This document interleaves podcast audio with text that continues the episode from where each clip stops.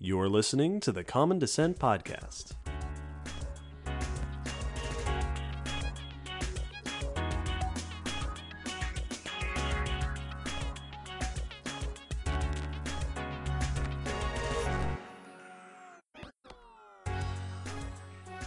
Hello, Will. Hello, David. Hello, everybody in the world, and welcome to the Common Descent Podcast. This is episode 176.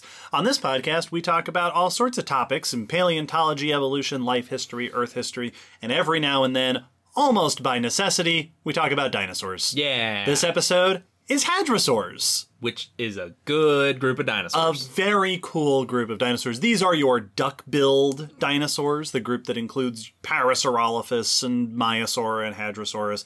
We'll also talk in this episode about other ornithopods, your iguanodons and your hypsilophodons and things like that. Like with most of our dinosaur episodes, uh, we like to keep it pretty simple and straightforward. We'll talk about what they are, what makes them unique, a bit about what we know of their evolution, and then we'll zero in on a few of the features that make this group of dinosaurs extra special and cool and sometimes mysterious. yeah.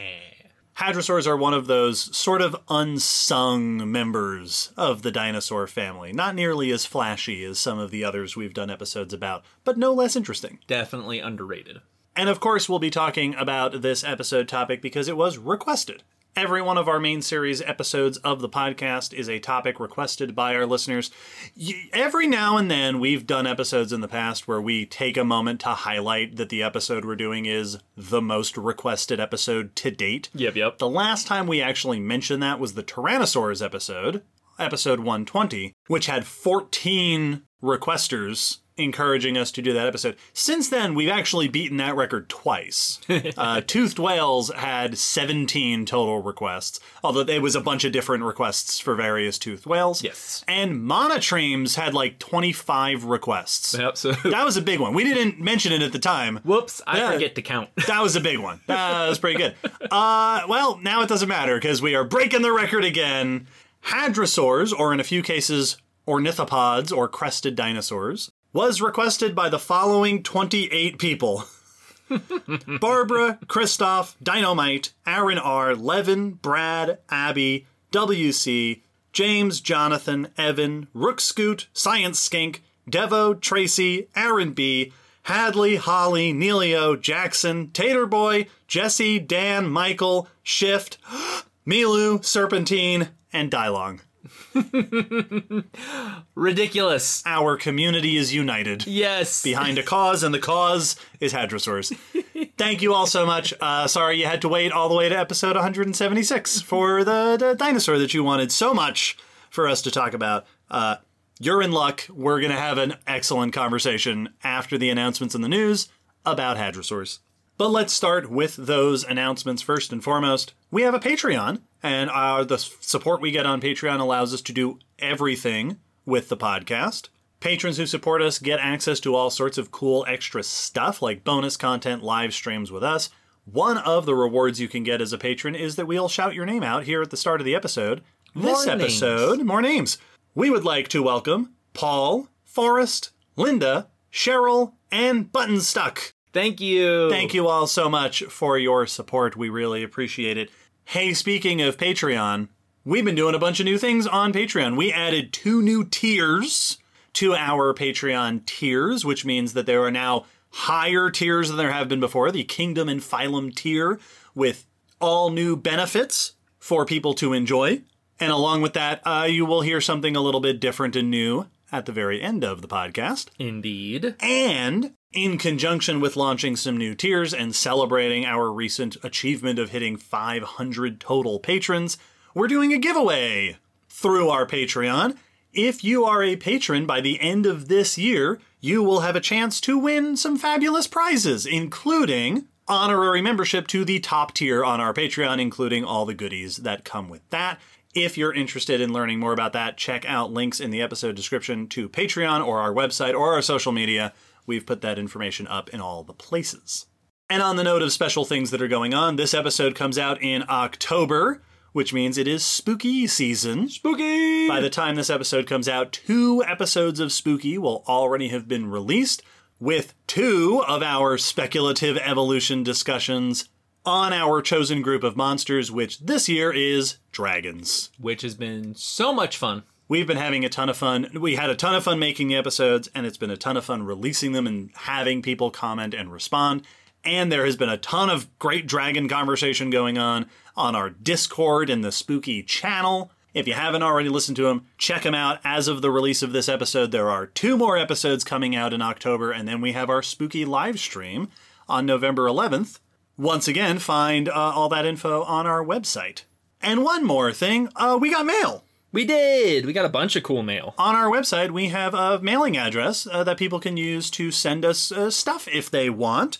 We got some mail. We got a bunch of stuff that uh, came from Washington that has a business card that says Anomalite. So, presumably, Anomalite uh, perhaps is the person who sent all these cool stickers and stuff. Yeah, some really fun paleo art.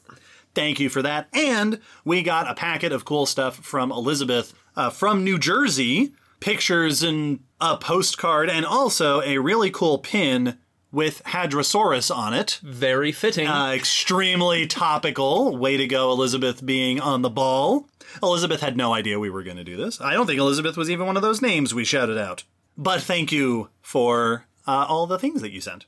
yes. No, this is it's always exciting when we get mail. If you'd like to send us some physical mail, and you don't have to, but we like it, uh, you can find that address on our website. Links in the episode description.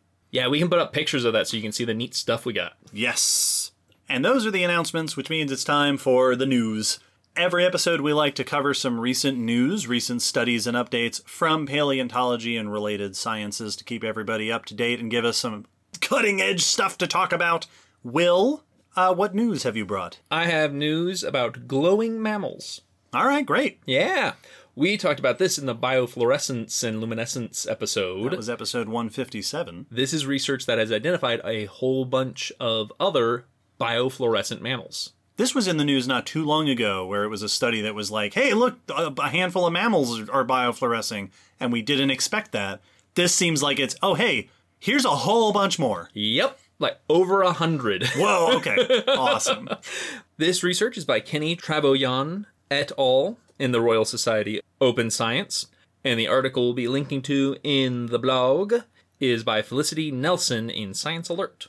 So, first off, background biofluorescence is not when you produce light by yourself, like bioluminescence, but when you are hit by usually UV light and then glow a different color because of reactions with molecules in your body. This is something well known in animals and found in tons of different groups, but until fairly recent years wasn't as known in mammals. And more recently, we've been discovering more and more mammals that show biofluorescent glowing patterns or portions of their body. This includes things like the platypus, which was one of the famous ones that got everyone's attention, wombats, flying squirrels, rabbits. We even show biofluorescence. Mm-hmm. This research was wanting to look into it a bit further because it's not known how widespread, like in how many different mammal groups it's present. Right, we only know of it in the ones that we've checked. Yes. And so, like, is this in certain parts of mammalia? Is this in certain kinds of mammals? And it is still extremely unclear why they biofluoresce. Mm-hmm. Is there an evolutionary benefit, or is it just something that happens because of the molecules they're made out of? They examined a whole bunch of specimens from a museum collection using UV light. They would examine these taxidermied specimens and specimens in the collection, both preserved and non preserved, so using preservatives on the specimen and then just uh, uh, just just some fur. just some fur. and then they used fluorescent spectroscopy at three different ex- excitation wavelengths to make sure that it is biofluorescence and wasn't just reflected, that they weren't just seeing just a trick of the eye sort of thing Sure. as they put it, it- whether it was fluorescence or optical scatter, and to try to determine if there's any effect by the preservation, you know, to make sure that we're not getting false signals because Right, of if the like the treatment. formaldehyde or Yes. something is is giving off light. if the chemical is fluorescing in a way that otherwise the animal wouldn't. They looked at tons of mammals and identified examples of, of biofluorescence in 125 species. Huh. Yep, representing all 27 living mammalian orders found it across 79 families, which is about half of mammalian families, in almost every clade of mammal. So this is just a mammal thing. Yeah, mammals are glowing all over the place under UV. It was found in a variety of tissues white and light fur, quills, whiskers, claws, teeth, and some naked skin. Hmm. They admitted things from green, blue, pink, or white under UV light, and included things like the inside of a red fox's ears glowed green, so the tuft of fur inside the ear glowed, not the rest. Sure. Polar bears, as they put it, lit up like a white t-shirt under a black light, just bright white all over. Zebras' white stripes also glowed, but not the black part. Interesting. The leopard's yellow fur glowed. On the wings of the orange leaf-nosed bat, there was a glow on the skeleton Uh, like over the fingers and, and arm bones. that was white, but the fur glowed pink. Hmm. Yeah. The only mammal that I noted that didn't have any external fluorescence that they looked at was the dwarf spinner dolphin, whose teeth did fluoresce. Oh, weird. Mm-hmm. So just a big glowing smile. Oh, yeah. And when they used the spectroscopy to confirm this is true biofluorescence and not just some side effect, many matched up with being legitimate biofluorescence. Uh, they didn't list if there were ones that seemed to maybe not be, but that th- this does seem to be a case of quite widespread true biofluorescence. And it was most common and intense in nocturnal species and terrestrial, arboreal, and fossorial animals, where either more of their body was being fluorescent or more brightly fluorescent. So this establishes that it's very common among mammals, but still gives us very little info about what it's doing. It it feels it's so common mm-hmm.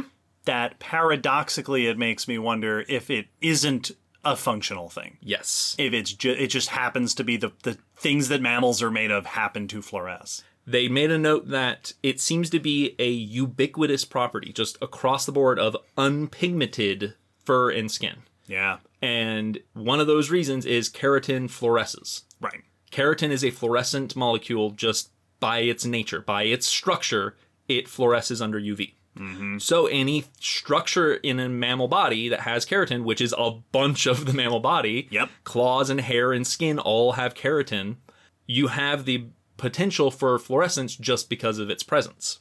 This doesn't mean there couldn't still be a function. It could still be for some form of signaling or to make them more noticeable to others of their kind. But it also could just be a physical side effect of the structure of the molecules in their body.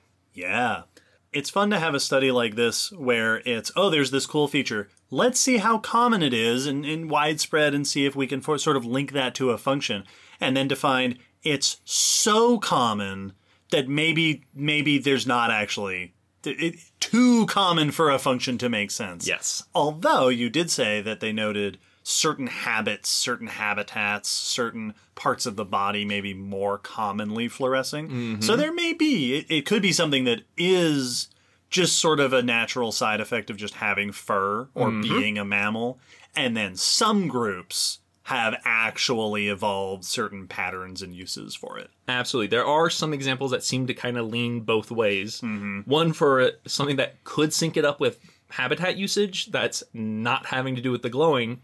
The southern marsupial mole is one of the most fluorescent mammals they found. Glowed very brightly because it has the yellow white fur all over its body, but it's a subterranean animal. So typically it wouldn't be glowing. Because Right, it, no one's seeing. yeah, well, and it needs to be exposed to UV. Oh, yeah, that too. So it can't even like produce it like bioluminescence. It has to be in light to glow itself, and it is underground. Yep. It's likely though that the higher amounts of keratin in its fur to protect it from the abrasion of digging, of mm-hmm. being underground, is why it glows more. So there could be It a could just be a side effect of that structure. Yes, there could be a sync up with fluorescence, not because you're glowing for a reason, but you have more keratin in certain spots or in certain situations for a reason. Yeah. I would like to propose the alternative hypothesis of marsupial mole underground secret raves. Right? Absolutely. We just haven't found those yet. Uh, so yeah, it's it seems like there's definitely some that don't make sense, like the fact that the bat mostly uses echolocation to navigate, but glows in a complicated way. Sure. But then you have others that seem to be counter shaded, like the platypus Right. and stuff. So it's it definitely is still uh, um, mostly a mystery as to what all this glowing is for, if it is for anything. But it turns out tons of very different mammals glow. That is very exciting. Now, now we, when we see a mammal, we get to wonder uh, what does your glow look like? Right? Well, my first bit of news has nothing to do with anything that you just said, but it is about snakes, uh, which means that it's better than whatever your news just was. Even more exciting, not only is it about snakes, it is about a first for the fossil record of snakes. In particular, trace fossils Oh. for snakes. Snake footprints. Snake footprints. this is research by Charles Helm et al., published in the journal Ichnos. And in the blog post, we will link to an article uh, in the conversation written by two of the authors, Charles Helm and Hayley Cawthra. Snake tracks are not known from the fossil record Which isn't too surprising. at all, essentially. Uh, snakes do leave tracks behind. So uh, snakes can leave distinctive tracks in the sediment. Snakes move in distinctive ways. So if they're crawling or slithering or sidewinding over sand or mud or something that they can disturb, they can leave trackways. This has been observed a bunch in modern snakes, It's observing the way that they disturb their sediment. But in the fossil record, there are, according to this paper, a handful of known traces that some of which seem to have been made by snake like things, okay, yeah. but probably not snake. Like there's one from the Permian. It's, all right, well, that's not a snake. That's too early. but perhaps an amphibian that was moving like snakes. Others that are like burrows or undulating traces that could be snakes, but they could also be some other stuff yep, yep. to the effect that so far, no actually known trace fossils of snakes in the fossil record. Why this is could be a handful of things. It could be that those tracks just don't survive very well. Yeah. That maybe they're really shallow or whatever reason. It could also be that we just don't know what to look for. Yes. That paleontologists just aren't very familiar with those, and so if we do see something, it might just not stand out. This study reports, based on their analysis, the first definite snake trace fossil ever. this comes from the Cape South coast of Africa, which is a region that is famous for trace fossils, Yes. including a bunch of other reptiles. Uh, they actually did list, there's a bunch of sites down there with traces of things like crocodilians, tortoises, sea turtles, Nice. like coming up and or going back to the water. This study describes uh, specifically the sort of the the centerpiece of the study is a comes from a slab of rock that is a preserved dune. So it's called an aeolianite, which is wind-swept sediment, so a sand dune basically, dating to between 93 to 83,000 years ago. So Okay. Pleistocene. The track was noted first, it seems, because there are four footprints on it of a bovid, which these authors identify as most likely longhorned buffalo nice. walking across, but also there is a long furrow across this slab of rock. And in fact, one of the bovid footprints steps on this furrow. The furrow is about three meters long, uh, ranges, uh, depending on where it is, between six and nine centimeters wide. It is mostly straight, slightly sinuous in places, and at parts of its length has a groove running down the middle of it. This is what the authors have identified as a snake trace fossil. Mm-hmm. Specifically, a fossil left, a trace left behind by what is called rectilinear motion. So snakes move in a number of different ways. They can slither, right, that undulatory pattern back and forth. They can do weird stuff like sidewinding, Yep, like yep. hopping across the sand. But they can also just kind of scooch in a straight line forward by moving their belly muscles Yep. And just kind of inch, you scooch themselves across the ground. That groove down the center of the furrow matches what is seen in modern snakes, and it is left by the tip of the tail. Yep, yep. Uh, and it's often discontinuous because sometimes the tip will be raised up and sometimes it'll drag through the sand or whatnot. And so it's got this tail groove down the middle. And based on where it is and what snakes are known from this region during this time, and the size of it, the authors suggest that it is most likely left by a snake of the right size that commonly uses this kind of locomotion, uh, which in this case they, they point to puff adder. Okay, okay. They say this is probably puff adder or something similar to puff adder. That makes it. Yeah, when you said that many centimeters across, I was like, that's It's a wide snake. that's a wide snake. and, the- and and puff adders are thick snakes. Yes. And so my brain had initially gone to some sort of big constrictor, and I was like, Mm-hmm. what, would they be moving around the desert? That's weird. And then, yeah, no, but puff adders, those are uh, uh, very pyramidal snakes. Uh, and this, I think, I believe this is shoreline. Mm-hmm. Uh, so dunes. yeah, yep, yep. The authors identify this trace as a new ichnogenus and ichnospecies, Anguinicnus linearis. Also in this paper, they report three other sites with possible snake traces. Uh, traces that are reminiscent of slithering, right? That undulatory back and forth motion, and at least one that looks like it might be sidewinding Cool. uh, which also leaves a very distinctive track. They discuss all of these in the paper, and their conclusion is that they could be snakes, but we're not confident enough to say for sure that's what those are. yeah. If they are, uh, number one, that can point us in the direction of looking for more complete examples. Also, though, uh, sidewinding, they said if the sidewinding tracks are in fact snake sidewinding, that'd be cool because there are no snakes known in that region today that do that. Yeah. So that would mean that there was a sidewinding snake there uh, where there isn't today.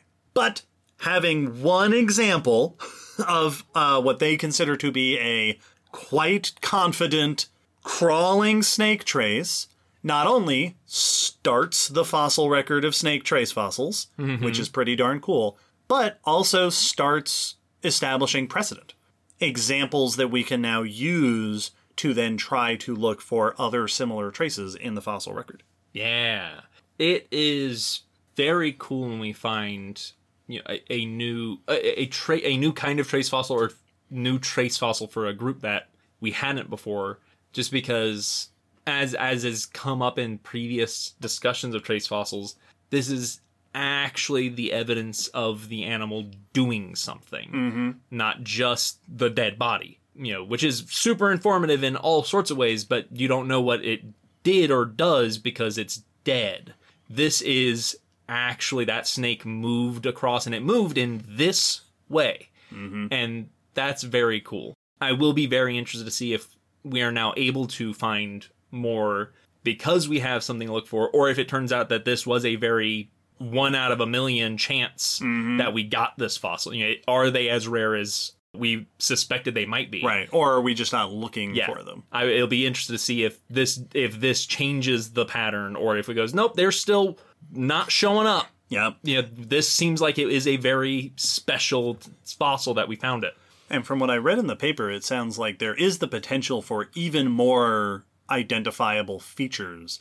They mention that sometimes with modern snakes, when they do crawl through the sand, you can get little grooves left by the scales i was wondering if you get a scale pattern on the belly, especially since that's what they're using in this straight line rectilinear motion.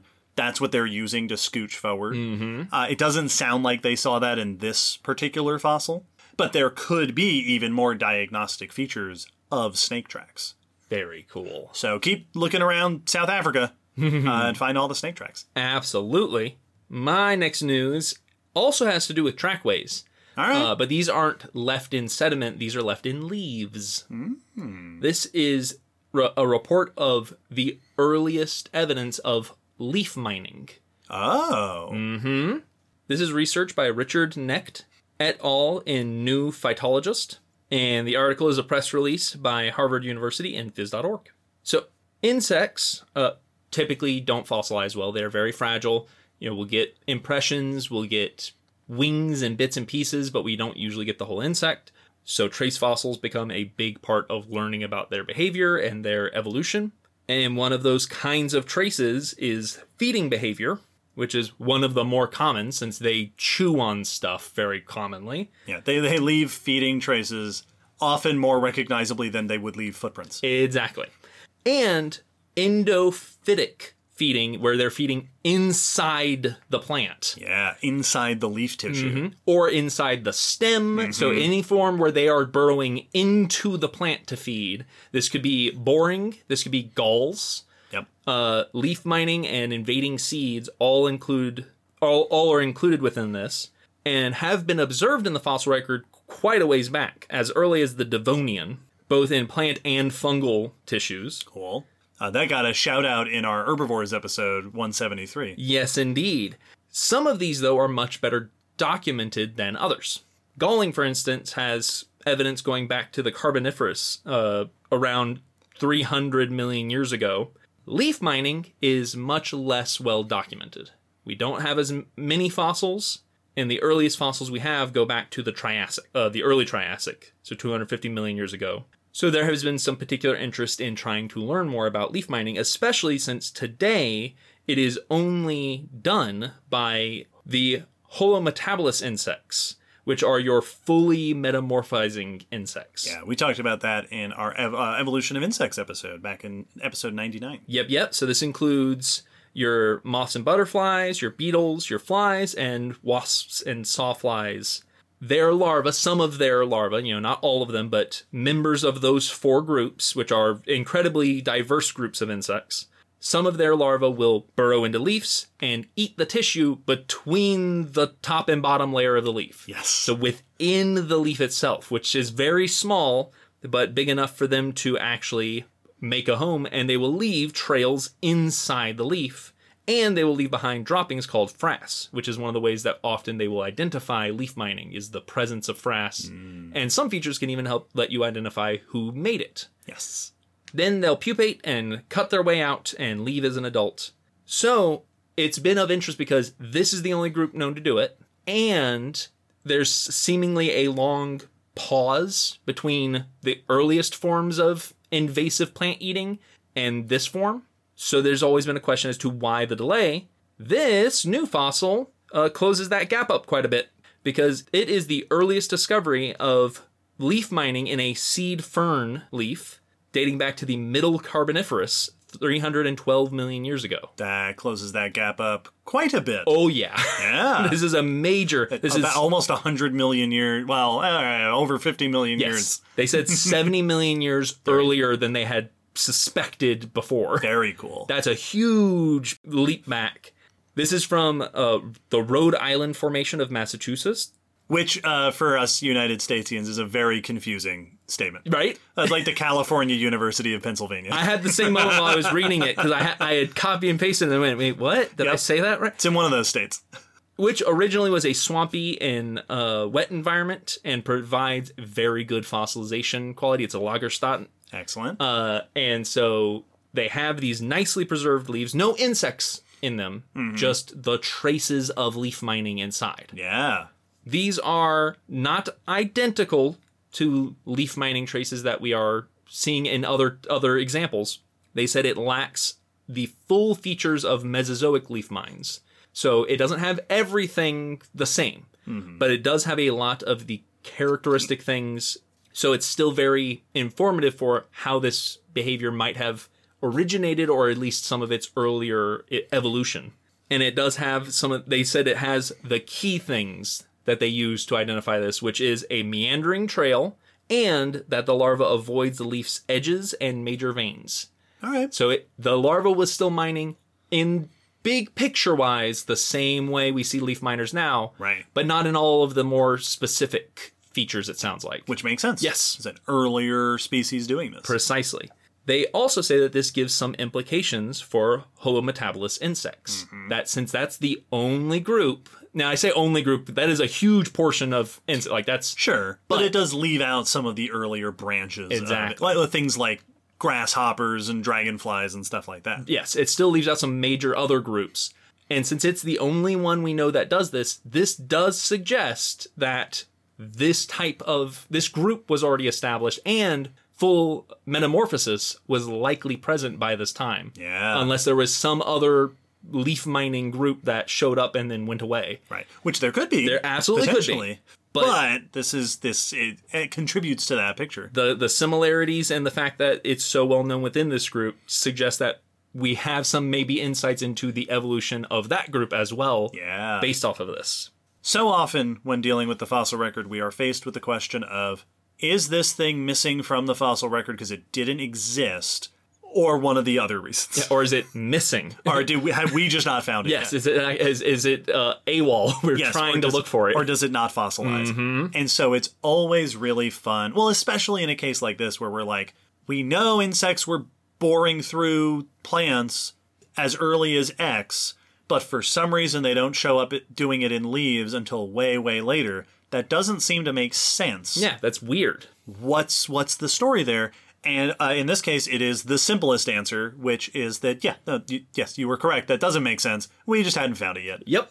Which is very intriguing and once again has that moment of like, oh man, have we been missing it or is this just a really hard thing to find? Right. Because it needs to be really good conditions like this fossil site. And now, like the snake tracks, maybe now we know to keep an eye out for it more than before. Yeah. Well, since we're on a roll with trace fossils, my li- the last bit of news we got here is also trace fossils.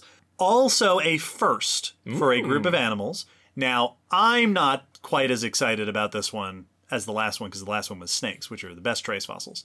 But I'm sure many of our listeners will be very excited, uh, and it is very exciting. This is research that reports the first known footprints from terror birds. Oh, nice. This is research by Ricardo Melchor et al. in Scientific Reports, and we will link to an article in Sci News by Natalie Anderson. Terror birds. We talked about terror birds a bit in our More Birds episode. That was 37.5. This is a group, uh, the family Phorusrhacidae, which were predatory flightless birds, uh, mainly known from uh, the Cenozoic of South America. So the last several 10 millions of years, these were about 20 known species of birds, somewhat similar to modern day Seriemas Yep, yep. which are also birds that hunt on the ground and are thought to be closely related to the terror birds. Terror birds ranged from one meter tall, which is pretty tall Yep. for a hunting flightless bird, No, that that's that would surprise you if you just came across that bird. up to at least two meters tall. And that might be it for you if That's you come across much. that bird. And that's an ostrich-sized bird, uh, but uh, with a slicing beak Yes. for hunting. uh, many of them are considered to be running hunters, Mm-hmm. like chasing after prey. Some of them, I think, are considered like waders, Mm-hmm, you know, walking in shallow water. Which makes a lot of sense. Terror birds uh, are known from all different parts of the body, including the feet. Yeah. The feet aren't extremely well known, but we do know that, like many birds, they had three main digits, uh, three main toes, and a small extra raised digit, kind of it, like maybe probably like a little dew claw kind Yeah. of thing. Notably, among terror birds, the inner of those three main digits, which is technically digit number two, but the inner of the three digits has a long curved claw on it yeah. somewhat similar to what we see in Seriemas and certain other modern birds. Of course, uh, reminiscent of what we see in certain dromaeosaurs, like Yep. Velociraptor and Deinonychus, although it's not quite that extreme. Yes. Uh, the toe doesn't like curl back the same way that we see in those dinosaurs.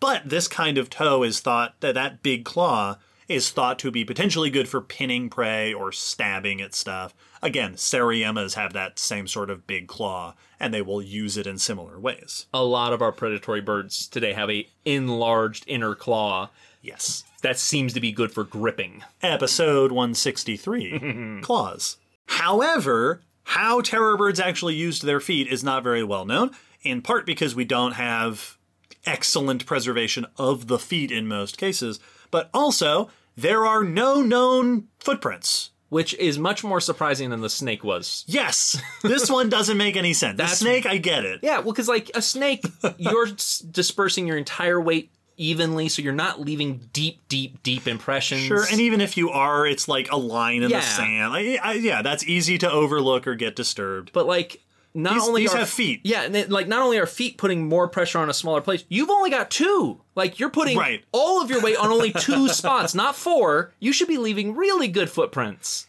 This study reports the first ever footprints identified as belonging to a terror bird. These come from the Rio Negro Formation of Argentina. They are late Miocene, almost 8 million years old. They report a straight trackway of 17 consecutive footprints, Not bad. which is real good, and 11 of them, according to the, the write up, are well preserved. Cool. 11 nice footprints in a straight trackway. They are alongside ripples and mud cracks that suggest this was walking along a lake shore or something similar. The footprints belong to something large and bipedal. and large and bipedal lines up generally with a handful of birds from that time that are known from this area, including Seriemas, including certain members of the ratites, uh, I think rheas or something closely related to rheas. But comparison with known fossil foot bones and tracks of those other groups led the authors to conclude that these don't match those other bird groups, but they do seem to be a good match for what we know of the feet of phorusrhacids, cool. terror birds. They named another new ichnogenus and ichnospecies, Rio negrina pososalidensis. They estimate, based on the, I assume, the size of the footprints, but maybe also the depth of them, that the track maker would have weighed about 55 kilograms or 120 pounds. Not bad. This is a big bird. That's that's a hefty bird. And the thing that really stands out terror bird feet have three toes, but the footprints predominantly have two. What? The terror bird seems to have been walking mainly on the middle and outer toe, leaving only shallow impressions hinting at the inner toe. Whoa. The middle toe impression is very deep and relatively thick, which suggests that it was the main support. Which is like makes sense because like with ostriches, that's Yep. basically the only toe they're running on. Yes, the second toe. So ostriches have two feet, two toes Yep. on their feet. They have one toe that's really the toe, and then they have a second one that's kind of a stabilizer. Yes. This these footprints, the outer toe on each foot seems to be doing that. It's kind of a stabilizer, it's a shallower impression, but it is still there. The inner toe print is very shallow, which seems to indicate that they weren't really using that inner toe for locomotion very much. Yeah. This is interesting for a couple of reasons. Number one, as you just alluded to ostriches, this kind of pattern of toe usage is associated with running habits in a lot of animals. First of all, reducing down to one main toe as your uh, walking instrument. We see that a bunch. Horses famously have done that Yep. Ostriches do that. A lot of dinosaurs do something very similar where they're kind of concentrating all of the weight support on one central toe. Yeah, just simplifying your running apparatus for fast and in a straight line. Yes. Ostriches have two toes and they walk very similar, like we said. Also, apparently, according to the paper, emus are known. Emus do have three toes, mm-hmm. and they are known to when they go from walking to running. While running, they're mainly using two toes. Okay. While walking, they're putting all three down, but when they switch to running, they're mostly just using two. So this does seem to be a consistent feature of running flightless birds. Oh, that's fascinating. Very cool. And then, of course, there is the question of then if you're not using that toe very much for walking, what are you using that toe for? Now, when I read and it said uh, this terror bird seems to have been mainly walking on two of its three toes, the very first thought that came to my mind is the other group of theropods that we know that did that, which are your velociraptors and deinonychuses and stuff, which could raise that toe up. It actually curled back to keep that claw up off the ground. That's probably not what's happening here. Terror bird toes aren't shaped that way yes. but they could still be distributing their weight or raising the toe ever so slightly Yeah.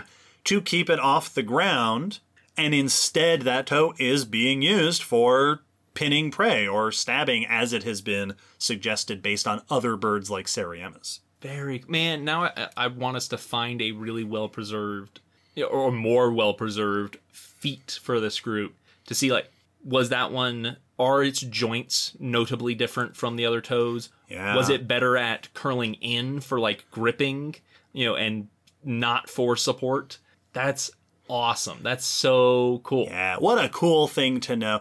I I love it when we find the first of something and we go, "Hey, this is the first one," which would be cool enough, but also uh, it- it- there was there's a thing here that we didn't know. Yeah, we didn't expect this. It's like when it, it, it feels akin to when we're like, "Hey, uh, we found a dinosaur with its uh, skin and stuff beautifully preserved in uh, this sediment." Uh, which is all, yeah, no, that's awesome, right? Also, feathers. yes. Yep. it's covered in feathers or there's color in it like this would have been cool just being the first terror bird tracks but nah, there's a whole bunch of extra stuff now to wonder about Well, and it's it's also so nice because it it connects them with predatory birds in a very interesting and cool way, mm-hmm. and other running bird. Like yes it's very cool the features that this has because it they make sense. They just have ne- I've never heard them suggested or discussed for the group before because we didn't know to, and now that they're there, it's like yeah, that actually lines up in a lot of really interesting and and logical ways. yeah and we said these seem to be running adapted predatory birds and then we get footprints and they go oh yeah those look like running adapted predatory birds Yeah, you would look like that, wouldn't you? yeah Cool. well speaking of bird feet All right. All right. okay, see- I'll give it to you. Yeah, not, yeah. not too bad Yeah. Uh, if you don't get that joke yet, you're going to get it right after the break. uh, we are going to move on to our main discussion about hadrosaurs and other ornithopods. After this interlude, I will start by reminding you of who the hadrosaurs and ornithopods are. Stay tuned.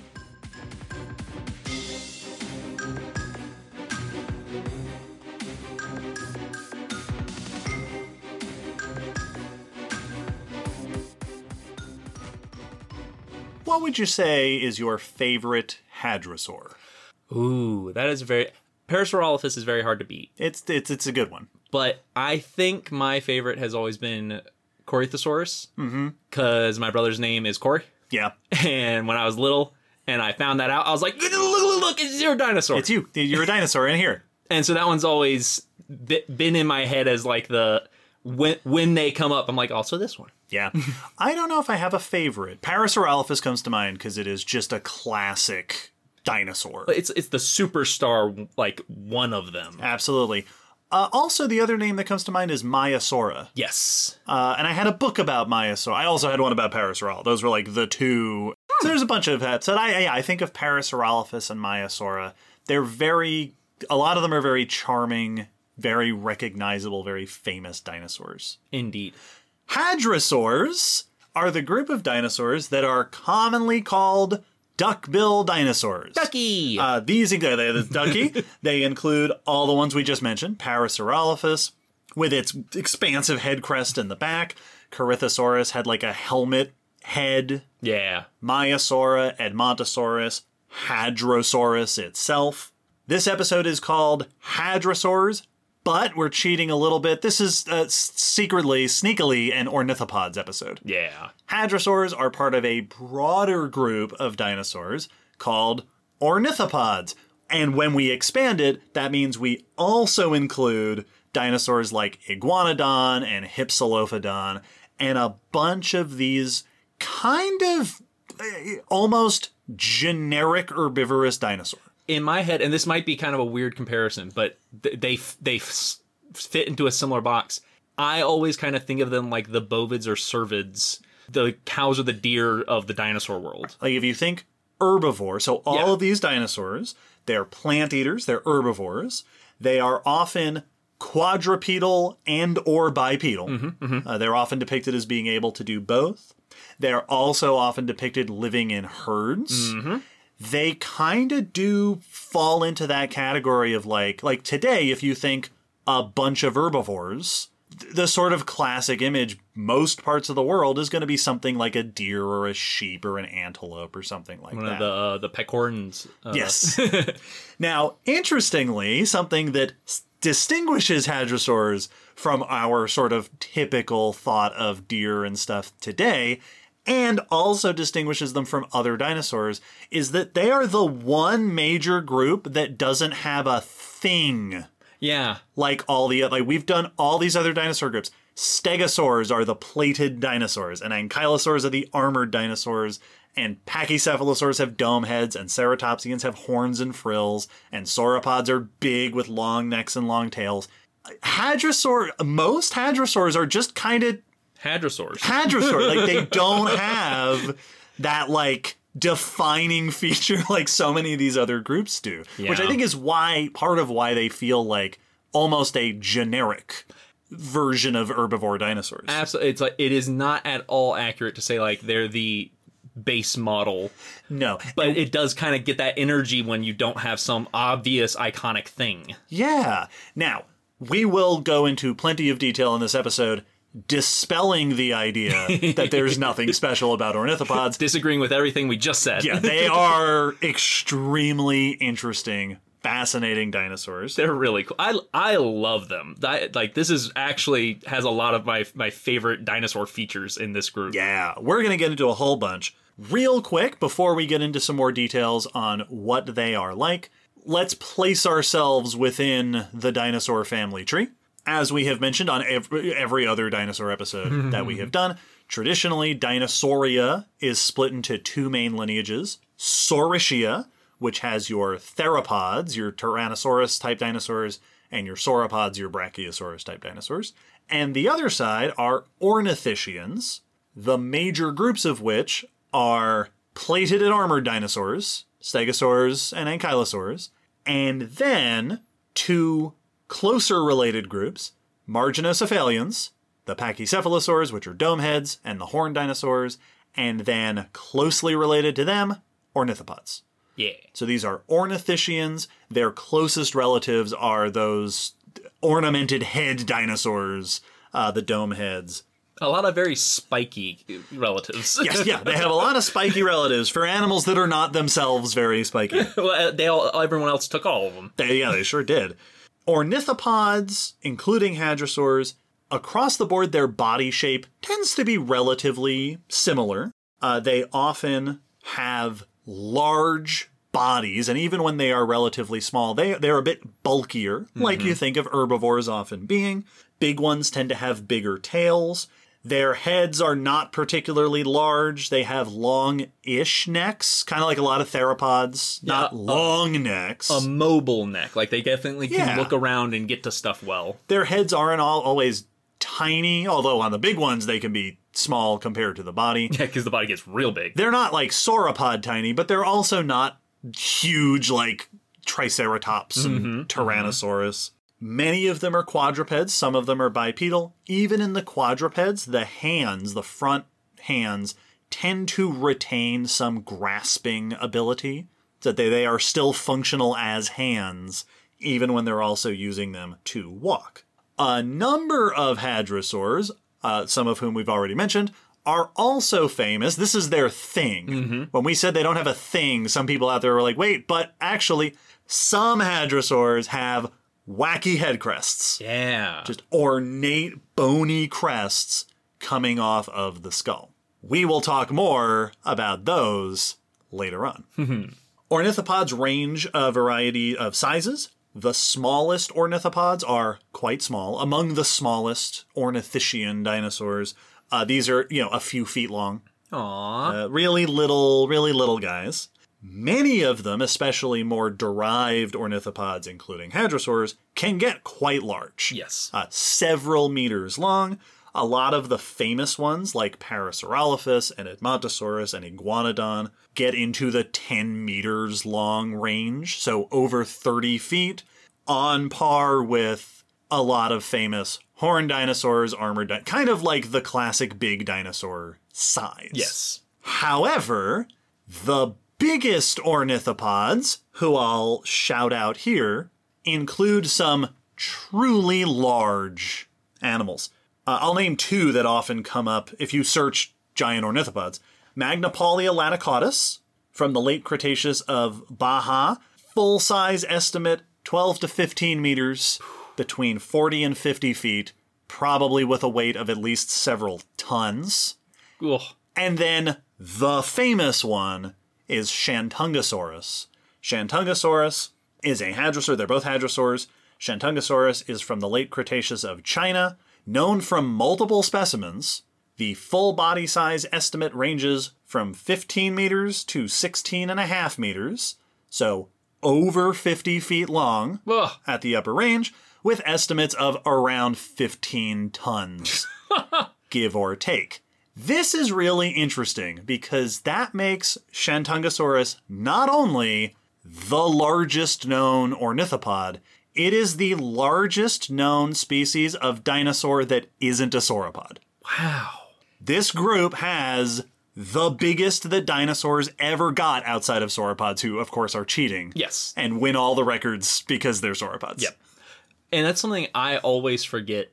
Like like that that'll slip my mind very regularly when it comes to ornithopods and, and hadrosaurs specifically, because I typically think of them as uh, big, but moderately big Yeah, dinosaurs. horse size. Yeah, Uh, and- maybe maybe rhino size. Exactly. Like they're big animals. I wouldn't want to to try to push them around. Right. But they are they are uh, according to many of the dino documentaries to be eaten by Yes. so that they're eatable These size. are the snacks of the Cretaceous. Yeah. And then every now and then I'll come across ones like, oh right, no, you're elephant Yeah. size. You're big, big, big. These are elephant sized, bigger. And then, yeah, Shantungosaurus, not only the largest not sauropod, but in that, like, if we're off by a couple of tons one way or the other, on par with the largest land mammals. Yes. you know, Yep. in Indricotheres and big uh, elephants. If Shantungosaurus got a little bigger than we currently estimate it, eh, they could be the largest land vertebrates, once again, besides sauropods. Yep. Sauropods are like, it's like when we talk about stuff, we have to go, the most blah on land. Yeah, yep. Because the ocean already did everything. exactly. Sauropods are the ocean of dinosaurs. A couple notes about names, because this is actually really important, and I think it's one of the ways, one of the reasons that hadrosaurs and ornithopods get a little bit of the short shrift, because the names we use for them are not always great names for them. uh, the word ornithopod means bird foot. yeah. They don't have very bird like feet. Uh, they do have three toes, but they're not really like bird feet. They don't. They also don't have that backward pointing toe. yep, yep. Also, early ornithopods have four toes. Yeah. So, like, eh, bird feet, they're not really bird feet. And I- I can see where some of the the leap in comparison because I always used to think of them as the plant eaters with theropod legs. Like Yes. when I was they that's how I categorize them as like all the other plant eaters, you know, or most of them that are four legged have like four leg looking legs. They have column Yeah, legs. little like rhino kind, or you know, uh, uh, uh, elephant really is even better. Mm-hmm. Chunky legs, but then ornithopods and uh, hadrosaurs and iguana have you know very distinct toes. yeah, and, and, yeah. kind of an overall shape of like a T Rex leg on the back. So that's how I thought of them, but they're not really the same. No, it actually is kind of notable that ornithopod body shape is somewhat similar to herbivorous theropods. Yes. It is, ki- and in that sense, it is kind of the standard dinosaur shape. Yeah, yeah. Sort of. The other name that I want to address when talking about hadrosaurs is the name duckbill. You may have noticed that we don't call them that on the podcast very often. No. Uh, and that, I don't know about you, on my part, that is intentional. Yeah. Because the term duckbill is kind of a misnomer. The reason that these animals, uh, especially hadrosaurs, got the name duckbill is because hadrosaurs tend to have this flattened, expanded front of the snout. Yes. Up front where the nostrils are, the bones of the skull flare outward in this kind of duck bill looking structure. A lot of artwork of these dinosaurs, especially earlier artwork, depicts them as having a duck like bill. Yes. Uh, I remember the books that I had as a kid, like Maiasaura and Anatosaurus, would be depicted with this kind of ducky bill up front. Ducky has a ducky bill. Yep. In Land Before Time. This fit. Well, one of the reasons that I've seen suggested for why this took off is because in early, early paleontology, uh, some of these were also suggested as waders, mm-hmm. spending time in the water, eating aquatic plants and stuff. This is once again duckies. Their group of dinosaurs was called the swimmers. Yes. And they're shown eating water plants. yes. Both in that and in like Fantasia and stuff. This is not true. Uh, in two ways. Number one, we know that these were terrestrial animals. Uh, they lived on land. We've got trackways. We've got all sorts of stuff. Also, they didn't have duck bills in life. They had a beak. We actually have some specimens that preserve evidence of the beak that was smacked onto the end of that duckbill shaped skull.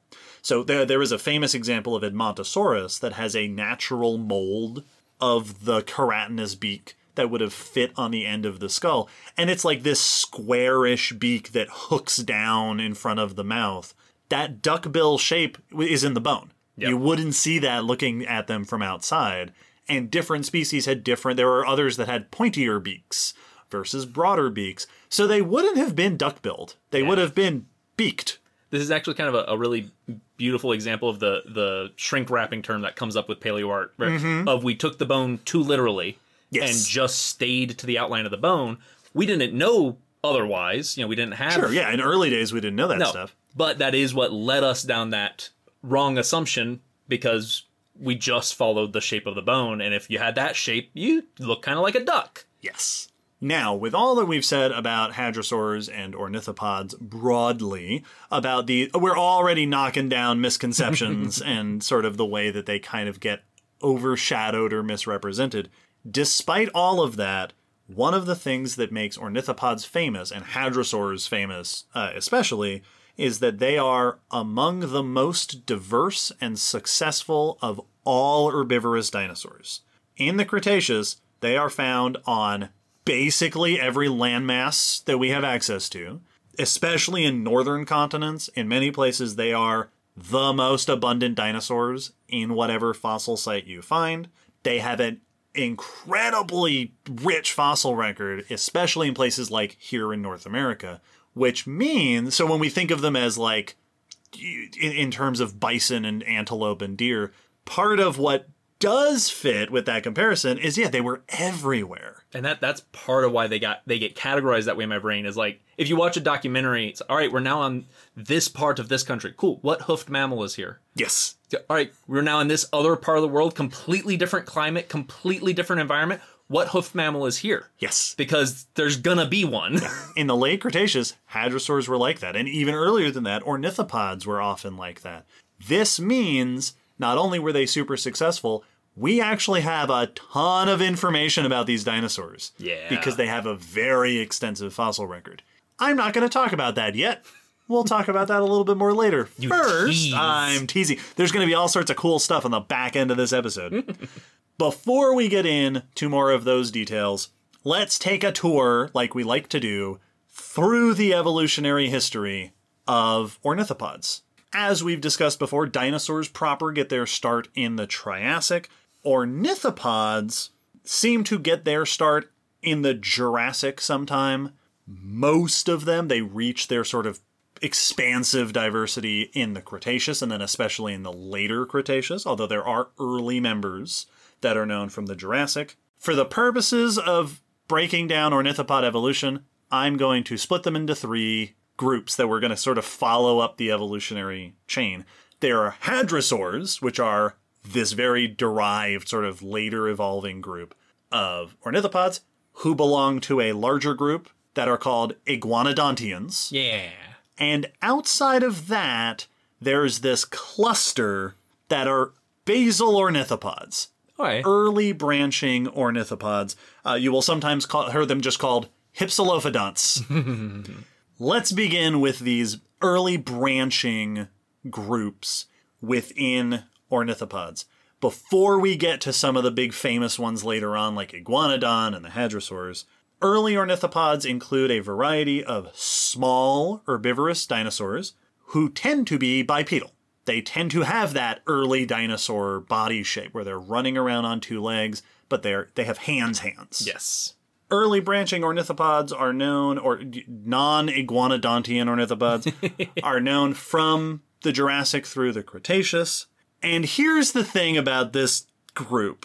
One of the things that makes these non iguanodontian ornithopods sort of notable and famous is how much the classification within this portion has changed over the years yeah there's been a ton of scientific back and forth trying to figure out where is actually the border of ornithopod and who gets in the group and who's outside of it. Early on, like classically, the, the group Ornithopoda included all ornithischians that weren't stegosaurs, ankylosaurs, or ceratopsians. Okay, wow. As time went on, various groups were removed, right? Pachycephalosaurs were placed, uh, were identified as being closely related to horned dinosaurs. A lot of bipedal early dinosaurs were identified as early members of other groups. Yeah, exactly. Ornithopoda has sort of shrunk over time. Uh, heterodontosaurs were traditionally identified as ornithopods. Oh. They are not considered ornithopods these days. They are an earlier branch of ornithischian. Uh, within the last several years, studies continue to rearrange the groups within and just outside of proper ornithopods. Some of the groups that are these days often considered part of early ornithopods include uh, the most famous example, Hypsilophodon. Yep. Uh, this is an extremely famous dinosaur from uh, the early Cretaceous of Europe. These are a couple of meters long, not particularly large dinosaurs. These are the classic early ornithopod. Yeah. Like this is kind of the go-to example for early ornithopods. Uh, some studies have found that there are other species within Hypsilophodontidae. Uh, there it was a paper that came out last month that identified a potential other member of the Hypsilophodontid family. There are also Jeholosaurids, which are another group of small herbivores from early Cretaceous China. Thescelosaurids, including Thescelosaurus. This is a group that are found in Asia and North America that got larger for early ornithopods, a few meters long Oh. you know, d- now we're getting into proper like deer and antelope sized and or even bigger. Also, uh, often included within these groups are is Orodrominae, which is also a group of small herbivores, also found in Asia and North America. These are famous for including, for one, Oryctodromeus, which is, as far as I remember, the only dinosaur species thus far that has been discovered in burrows. Oh, right. And there are other members of this group that have powerful front arms mm-hmm, mm-hmm. that might have been diggers. Yeah. This has possibly digging ornithopods, which is pretty cool. They're diggers. So you've got a variety. You've got your orodromines and you've got thescelosaurids and hypsilophodontids and such. In recent write-ups that I have seen, those groups are included as early branching members of Ornithopoda. From what I've read, every one of those groups has at least at one point been classified outside of ornithopods, and most of them have been classified inside each other's groups at various times. The orodromians are commonly, still to this day, often referred to as thescelosaurids. So, so there's a whole lot of back and forth trying to decipher how do these early branches of ornithopods actually fit together. Uh, we don't know. We're working on it. Which, as as we often like to point out, is very common in the early lineages of a major group. Yes. Just because the features that now that become so defined in later lineages, later branches, are not yet as defined. So Yes. it's a little more blurry to tell who's related to who because you you all share a lot more features than you don't. Yes. We also benefit in those ca- cases from having early geologically mm-hmm. representatives of these groups. And the farther back in time you go, the harder it is to get good fossils. yes. So it becomes confusing. However, they are defined, these early members of ornithopods, like I said, bipedal, not really built for running. They're not like early theropods, or your carnivorous dinosaurs are often adapted for speed. Yes. These are not. They don't. They don't really have any major defensive structures to speak of. They tend to have narrow beaks, Okay. which suggests that they were often choosy eaters. Mm-hmm. So they were specialists, perhaps, in different types of plants. Yeah, going in and nipping off the part or specific plant they wanted. Yes. And since they're small, they're probably eating on like ground cover plants. This is sort of how the ornithopod group gets started. The- This is sort of the, the early version of ornithopods. From within this cluster of early ornithopod groups, there emerges a new group, Iguanodontia, as opposed to all those non iguanodontian ornithopods that we were just talking about. as this grew, as we move into iguanodontians, we see the evolution of larger bodies, mm-hmm. heavier bodies, and a lot of groups become quadrupeds. Yeah. They start spending, if not all of their time, most of their time on all fours. We also see them adapting their mouth parts. They develop uh, toothlessness in the front of the mouth, so they have a toothless beak. They get cl- these classic diamond shaped tooth crowns that are typical of later ornithopods. Their jaws become better adapted for moving and manipulating food. These are all trends that will continue over the course of Ornithopoda. The earliest iguanodontians are known from the mid Jurassic and then they expand in the Cretaceous. These include some famous examples like Camptosaurus from the late Jurassic in North America, Tenontosaurus, a very famous example uh, from here in North America in the early Cretaceous. That's the one that is presumably getting hunted by Deinonychus. uh, there are Dryosaurids, a group that is known from several continents uh, from the Jurassic through the Cretaceous. And within these iguanodontians, another subgroup called Styracosterna, you don't have to remember that one, there won't be a quiz on that one. but this group starts to emphasize some of the features that become famous among iguanodontians. They get bigger, now starting to reach several meters long. They also evolve a much larger nasal cavity. This is something we see in later ornithopods, just big nose, big nostrils.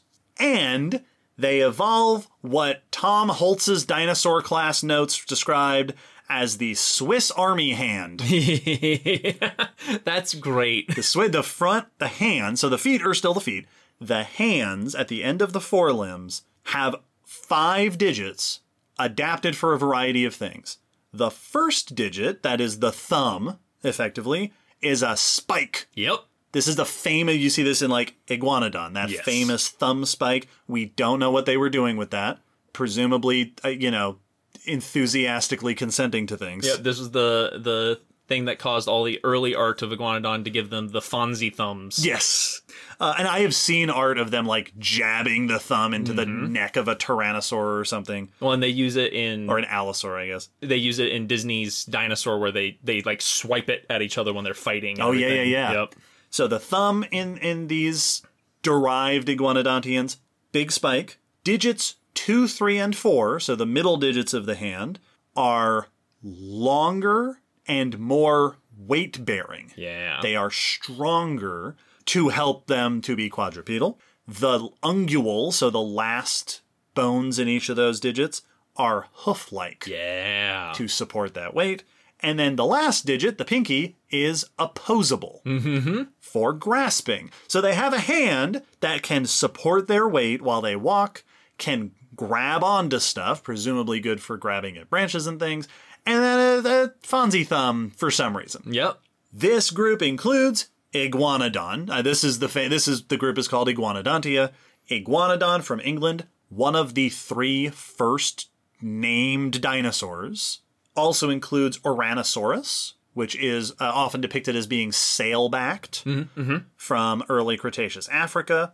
Lanzhousaurus from the early Cretaceous of China, which is famous for its enormous teeth. I don't have any more details about that, they, but they have enormous teeth. Big teeth.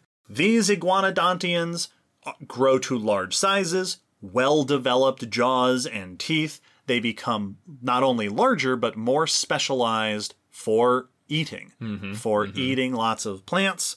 And thus, as we move into the Cretaceous, these groups of larger ornithopods start to become really abundant. And in many places, as you move from the Jurassic to the Cretaceous, as stegosaurs and sauropods dwindle in many places, they are replaced by ornithopods, iguanodontian ornithopods. Very cool. Also, I thought when you were mentioning them uh, losing their front teeth, uh, that's another similarity between them and a lot of hoofed Yep. herbivores. It's reduction of front teeth. We also see that in herbivorous theropods. Mm-hmm. Uh, we did talk about some of this in our herbivores episode, Yeah. 173. Yeah, loss of the front teeth is a common thing that herbivores do. Yep, yep. In dinosaurs, that often is associated with developing a beak. Yes. up front. Iguanodontians are sort of the peak of ornithopods in their time and in their places. But then as we move to the late Cretaceous, within Iguanodontia, a new group develops and rises to abundance Hadrosauridae, the true hadrosaurs. The evolution of hadrosaurs comes along with major changes to the skull. The nostrils continue to get bigger, just their, their, their noses are huge. We see that expanded, flattened end of the snout, that duckbill shape. They develop more teeth, more complex teeth. The further development of this dental battery, mm-hmm, just mm-hmm. these rows and rows of locked, interlocked, stacked teeth, as they become even more specialized for herbivory, for being really good at eating plants. Also, hadrosaurs lose the thumb spike, Bomber. uh, and indeed the thumb. Yep. Uh, they reduce that that digit goes away, so they have only some of the Swiss Army hand. still, still weight bearing. Uh, still with the the grasping. Well, now Uh, it's just a no more- multi-tool. You know, less of a Right. Swiss Army knife. Listen, the thumbs up was so early Cretaceous. they have another. They could still uh, presumably do like. Uh, well, they could do some of the dog I was gonna say shadow puppet. It's a it's a sh- sh- shadow puppet snake. Hadrosaurs develop two major subgroups the Hadrosaurinae, which have extra ducky bills, like that flared uh, uh, snout, once again, just the bones, Yes. but is extra flared, giving them that wide upper part of the jaw. Extra big nostrils. This group includes Edmontosaurus, Maiasaura, Shantungosaurus, the, the giant one, the really, really big one, as well as Hadrosaurus. Woo! Hadrosaurus not only lends its name to the group, but in a similar vein to Iguanodon, a historically very important uh, dinosaur, Hadrosaurus foulkii, discovered in New Jersey, was the first dinosaur known in North America from more than just teeth. I don't know that I knew that. Yeah, this, it was the first dinosaur skeleton identified in North America. Well done, Hadrosaurus. The other half of the Hadrosauridae, uh, we have the Hadrosaurines, is the Lambeosaurinae. Yeah. This group is famous for the fact that the bones in the front of the skull expand to form elaborate head crests. Yay. This is the group that has Parasaurolophus, it has Corythosaurus, it has Lambeosaurus, where it gets its name from. Also Magnapaulia, the silver medal for giant ornithopods. These two group hadrosaurs in their two major lineages in the late Cretaceous become the most diverse and successful group of ornithopods yeah. a, gr- a group of dinosaurs that was already quite diverse and successful. Hadrosaurs perfect the ornithopod. We've talked before about how one of the tragedies of the end Cretaceous extinction is that dinosaurs were actually doing really well Yep. uh, throughout the Cretaceous. It wasn't like they had been dwindling like trilobites and then vanished. The late Cretaceous was peak dinosaur in many regards, and every time I think peak dinosaur, one of the first examples that comes to my mind is hadrosaurs. Yeah. They really t- took over late Cretaceous ecosystems. Well, and, and it it's so notable because if you just look up pictures of hadrosaurs, you'll see just insane diversity in how they look. And then you find out just late late Cretaceous, like this wasn't happening throughout the mes- those aren't spread across the entire age of dinosaurs. Late Cretaceous. that all happened right there. That's how well they were doing. They diversified that much and that quickly. They are all over the world. They are extremely abundant in many ecosystems. They are highly successful. And as we mentioned before, that abundance, that global distribution, has left behind a surprisingly good fossil record that has allowed us to learn a surprisingly detailed amount of knowledge about these dinosaurs. So after the break, we will go into a bit more about what that looks like and what we know about these super cool dinos. Excellent.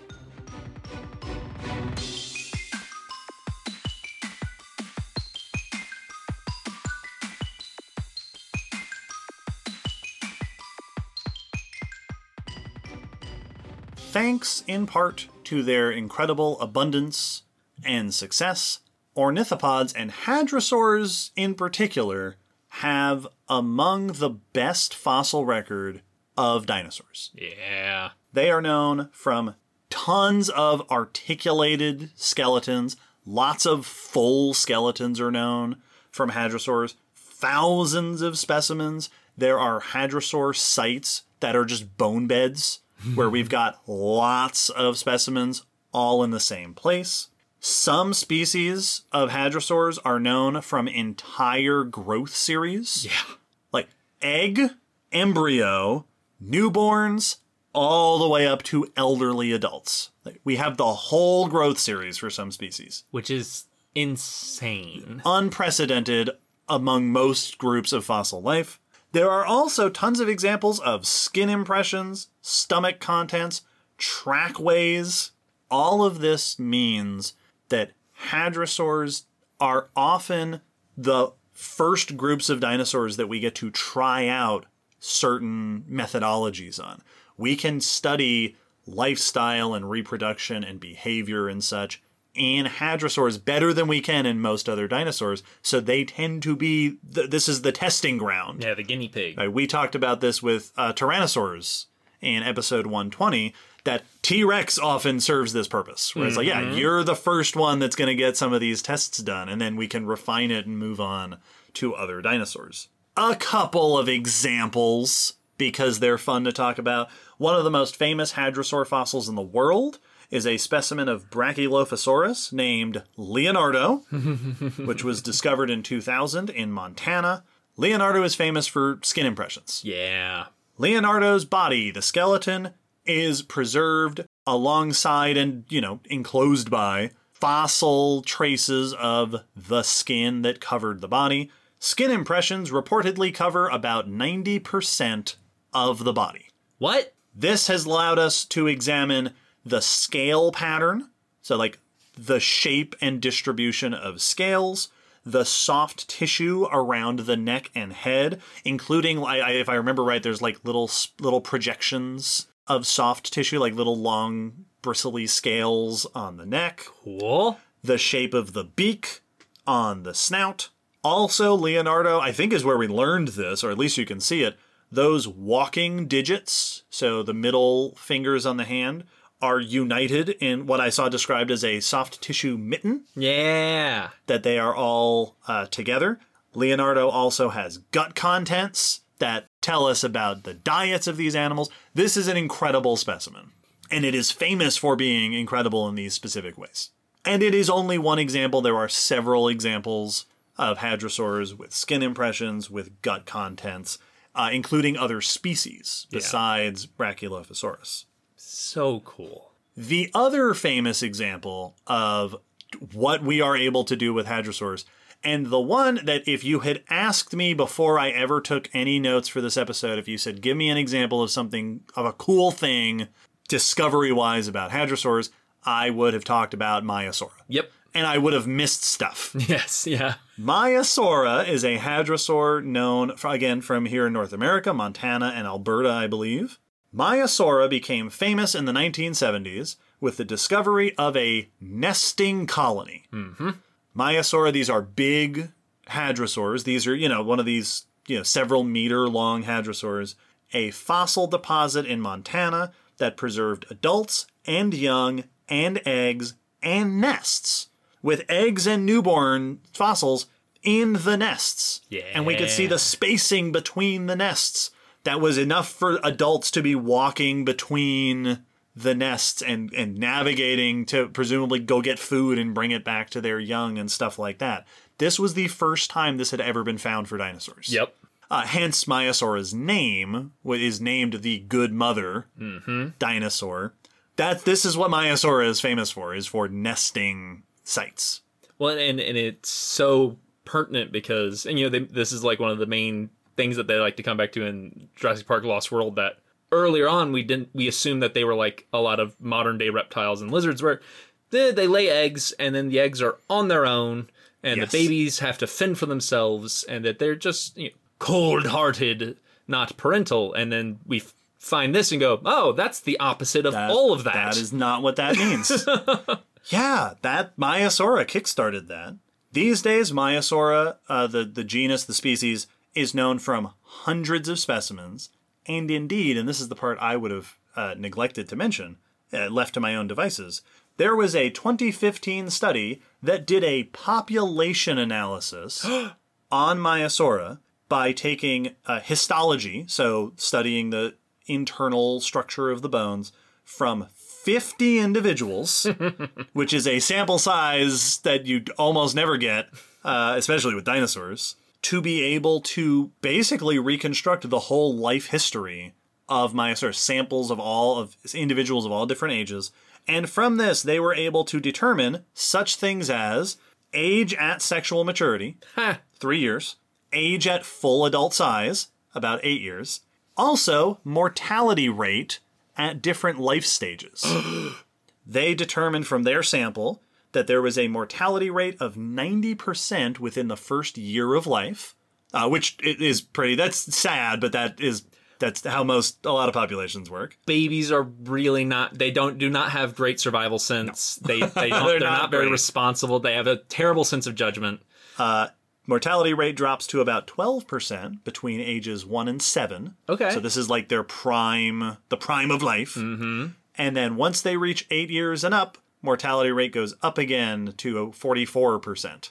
At least those numbers are specifically their sample. Yes. This is an astonishing amount of information to know about any extinct species. Yeah. Like, no, this is how old they were when they reached sexual maturity. This is how many of the young you could expect to survive. Not like a projection where we're like, well, comparing to modern animals and thinking about, but this is actual data from the animals. Like, yeah, one in 10 of the young are liable to survive based on this data that we have. Wow. In an article about this study, uh, the lead, I believe the lead author, Holly Woodward, is quoted as saying, and I, I copied this quote over because it's great. We now know more about the life history of Maiasaura than any other dinosaur, and we have the sample size to back up our conclusions. Our study makes Maiasaura a model organism to which other dinosaur population biology studies will be compared. Yeah. This is another thing we mentioned in the Tyrannosaurs episode. You don't get to use the phrase model organism with fossils all that often, and almost never with dinosaurs. Yep. With large vertebrate fossils. It's so impressive, and it just really highlights how successful these din- like these dinosaurs were doing so well, and there were so many places that if it was statistically possible for them to fossilize in a really unlikely way, they were able to hit it and give did. us 90% skin impression f- specimens and entire nesting colonies. Yeah. that's it those things are not likely to happen but when you've taken over the world at least one of your groups more likely to stumble into it. Yes. so we have all these amazing things. It also helps that hadrosaurs and ornithopods broadly, while they are known from all over the world, they appear to have been most successful and diverse in northern continents, mm-hmm. Which is also historically where most paleontology has been has been done. yes So, like, if you were very successful in North America, that's fantastic for paleontology because that's where most paleontology has happened yes over the year. Like North America and Europe, that's that's but that's why all the famous examples I listed earlier, Iguanodon and Hypsilophodon and Hadrosaurus and all those are all Europe and North American dinosaurs. Yep. Cuz you early on, you can't be the first one if you're the fifth continent Yep. that has been explored by this science. yeah if you're the last place i look Yeah, and you don't get to break a record. whoops So that they they were extremely diverse and also happened to be successful in the parts of the world that we started doing modern paleontology in. Mm-hmm, All this information has also allowed us to interpret something that is well known in dinosaurs in general, but a thing that hadrosaurs are particularly famous for, which is social behavior. These are highly social dinosaurs. There are many examples, uh, again, bone beds. There are places where you get lots of individuals together, including both young and adults. There are many examples of trackways where we get their footprints showing multiple individuals moving seemingly across this landscape at the same time. In fact, I found one study that was examining hadrosaur trackways from New Mexico. Uh, and there were various trackways uh, with footprints of varying sizes. So you had little hadrosaurs and big hadrosaurs. And they studied the pattern of the tracks and found that the stride, like the, the gait that they were using, was different for the big and the little ones. Now, in some sites, uh, we uh, it has been noted that young hadrosaurs, at least in some cases, seem to have been walking more on their hind feet, Yep, yep. whereas the adults were walking more on all fours. But at this particular site, they also noted that the stride was different, such that the young ones, the little ones, were walking relatively faster, and the big ones were walking relatively slower, so that ultimately they were moving the same speed. Yep, yep, yep. That the big ones were slowing down to so the little ones could keep up, and the little ones were speeding up to keep up with the big ones. The the strides were different, the speeds were the same. Man, I just had a flashback to walking across campus in college with different heighted friends. Yeah. Complaining about not being able to fall in step together because then we would just slowly spread out. Yeah. Which and that's like That's awesome. what an incredible demonstration of herd behavior. yes. Uh, you are you are lining up your movement speed. Like these these different sized animals were all moving the same speed. yes. And that's that's fantastic. which also goes hand in hand with signs of parental care. Mm-hmm, Like we said, we've got places like with Maiasaura where you've got nests with eggs, with newborns, with adult fossils all in the same place. Also, uh, in at least at this at least in Maiasaura, and I think in at least some other hadrosaurs, it's been shown that the limbs of baby hadrosaurs aren't very well developed, so they might not have been able to move around very much. But in those same specimens, it has been noted in some cases that their teeth show signs of wear. Mm-hmm, mm-hmm. So they weren't able to move very much, but they were eating, Yep. which is decent support that they were being fed. Yep. I remember a lot of the dino books I had as a kid, when it would get to the part about Maiasaura, would have vegetation in the nest, uh, or like show the mom dropping it in. Yes, I've seen. I remember some image from somewhere of Maiasaura regurgitating food, like birds often do today. Yep, yep. Yeah, these were apparently very social, living in herds. Oh, this is one of I, I, really it's ornithopods and sauropods are the two groups of dinosaurs. We all we talk about group behavior in dinosaurs so often that it's easy to forget that a lot of dinosaurs we don't actually have very strong evidence Yes. for abundant group behavior. Because once again, that's a very specific set of evidence that you need to really be able to confirm that there were groups of these dinosaurs. Yes. Ornithopods and sauropods I I have seen often cited as the two major groups where we're able to go, yeah, no, but but these were herd animals. Yeah. These were by and large herding animals, which is even more impressive when you consider that they're also huge. Yeah. Just big herds of big animals is very impressive. Which definitely makes sense when you're also dealing with big predators. Like Yes. you got some big meaty predators out there. So even even though you are scary big to our sense of animal nowadays, you, you, it probably still safety in numbers was a good idea. Oh yeah, like, the hadrosaurs were there at their most successful and abundant in the late Cretaceous, and in fact, almost exclusively late Cretaceous. You know who else was a late Cretaceous group of dinosaurs? Tyrannosaurs. Yeah. and a lot of you were doing real well in North America. Yeah, that's that's where that is the domain of the king. You're getting close to some big mouths. It's it also came to mind when you were mentioning earlier ornithopods in that they don't seem built for running and don't seem to have major defensive attributes, mm-hmm. which is is a trait that continues throughout the group.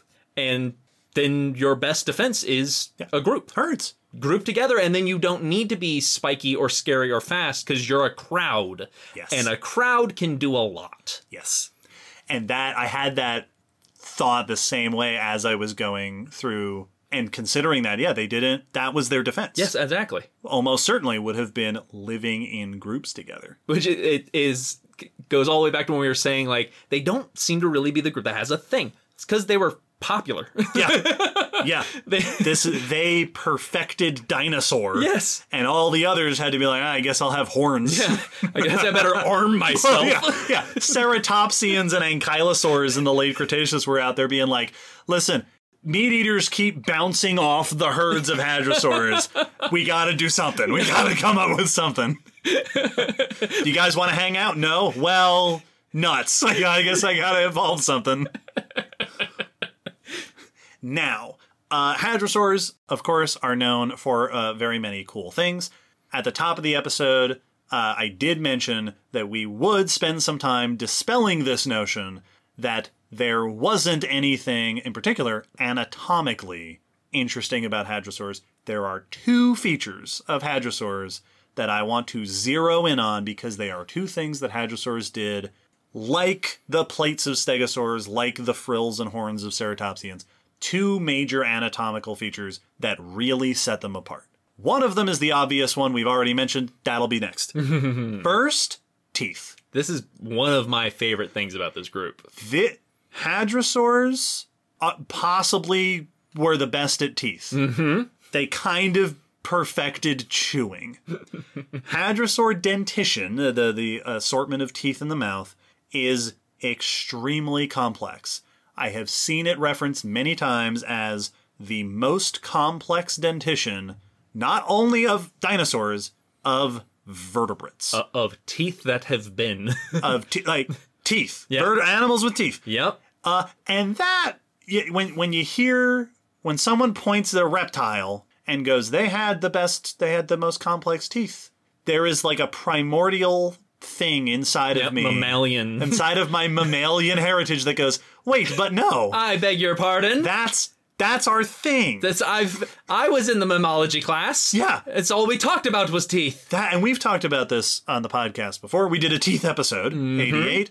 Mammals, one of the things that mammals did really, really well, that sort of uniquely well in their evolution, is teeth. Hmm. Teeth for chewing and grinding. There are tons of examples within mammals of high, high specialization in teeth for grinding, especially with herbivores, horses and cows and elephants and stuff like that highly specific, very specialized teeth to be the best that they can possibly be at grinding up plants. And like that fit together like puzzle pieces. They're so well refined.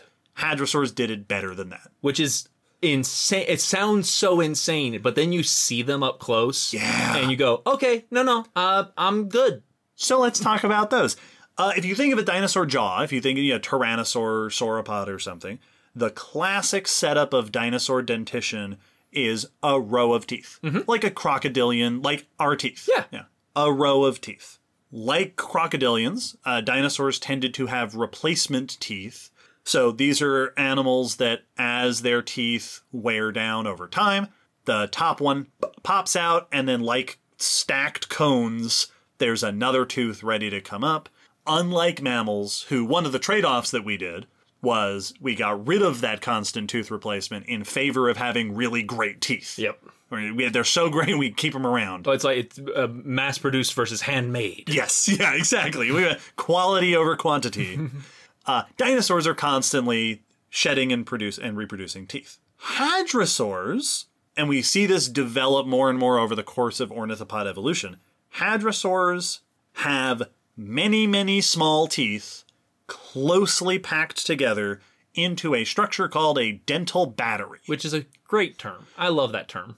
We used that term in the Ceratopsians episode, uh-huh. 87, because they also have a dental battery. There are fish that have dental batteries. Really, what it means is that you've got a bunch of teeth closely packed together into like a mat of teeth. Yeah, like, like kind of a, a almost a grid system. Not not always perfect grid system, but like mm-hmm. clustered together like bricks in a wall. Yeah, it's a cluster of teeth rather than just a simple row of teeth. Some hadrosaurs, famously, like Edmontosaurus, I've seen cited uh, uh, with this, can have up to 60 tooth positions per dentary. So, like, left side of the lower jaw, 60 tooth positions. Right side of the lower jaw, 60 more tooth positions. Insane. Now, I say tooth positions rather than teeth because they also have that stack of replacement teeth like other. So at any given time in a dinosaur's jaw, there tends to be more teeth than just the ones you can see. Exactly. Because there's like Crocs, there's a, a handful of replacements underneath waiting, Just uh, like to with come up. sharks have their rows of teeth, but they're not using all of those rows on you at once. Yes. And when they bite a fish, it's the front row doing the job usually. The rest are waiting. Yes. Hadrosaurs also have two. So Edmontosaurus has five or six teeth at each of those 60 tooth positions, just in a stack. Mm-hmm.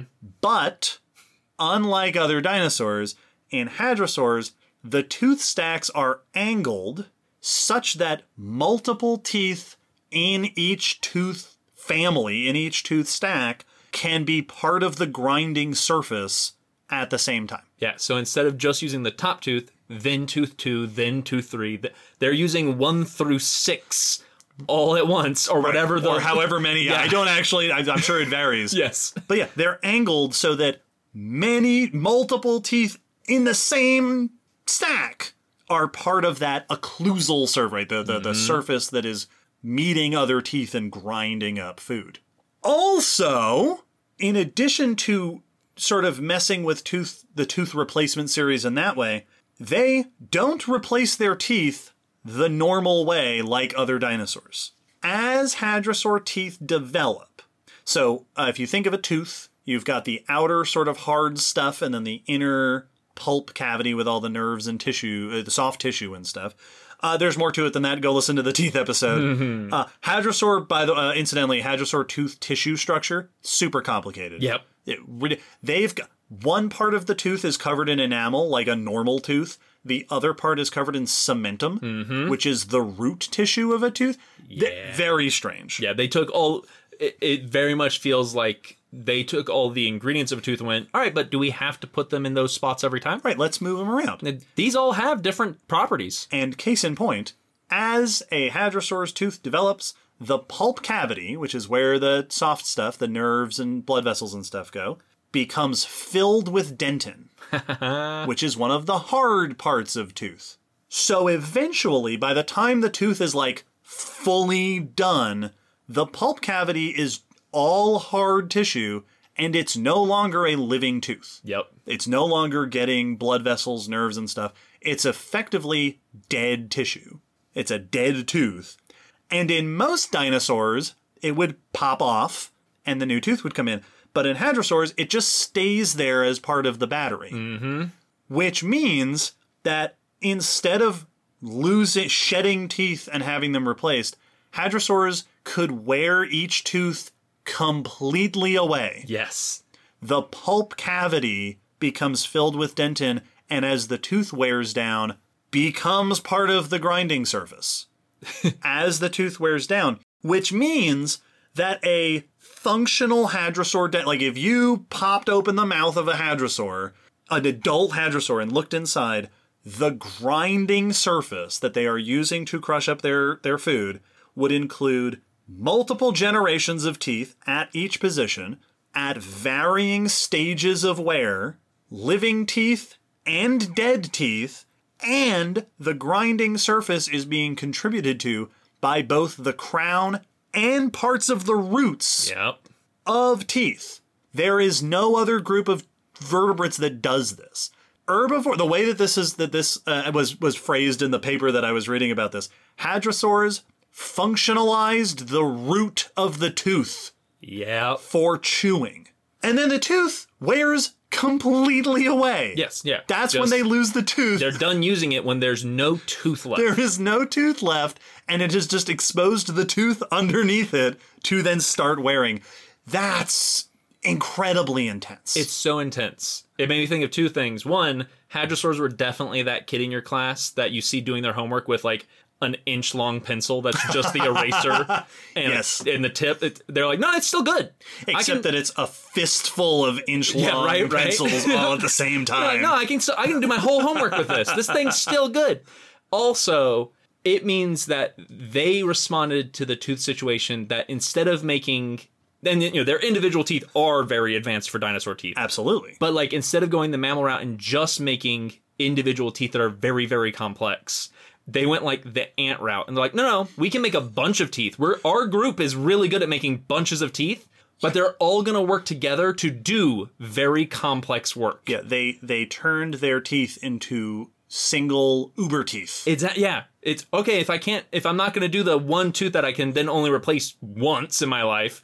I will do all of them at once, all the teeth. making a better tooth than could be made otherwise. all 1200 teeth.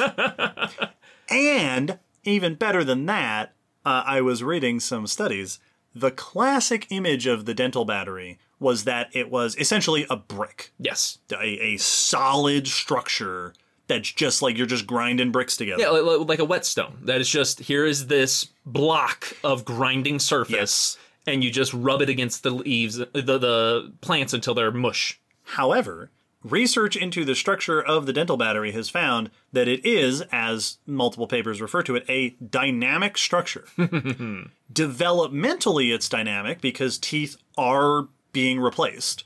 So, like, each tooth position is a conveyor belt of teeth kind of moving up the stack. Yes. But also, the teeth themselves are connected to their neighboring teeth with soft tissue, it seems, which allows a bit of flexibility in the battery. Oh. And you'll like this.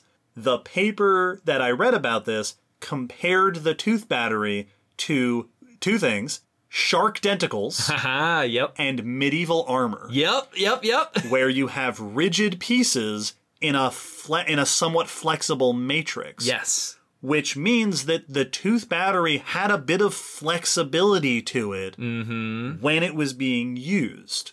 There's also evidence that the shape of the battery changed over the life of a hadrosaur where, as tooth replacement rates and positions would shift. So this, on top of all the stuff that we just said, it's not a brick. It's an ever-changing dynamic system of teeth, Yeah. uh, which really drives your ant analogy home in a way that is very unsettling. Well, and the the image that came into my brain is comparing it to a brick would make their jaw much very much like a vice, where you have two blocks and you put them together. Yeah, chomp, a- chomp, chomp. Then you can slide it back and forth.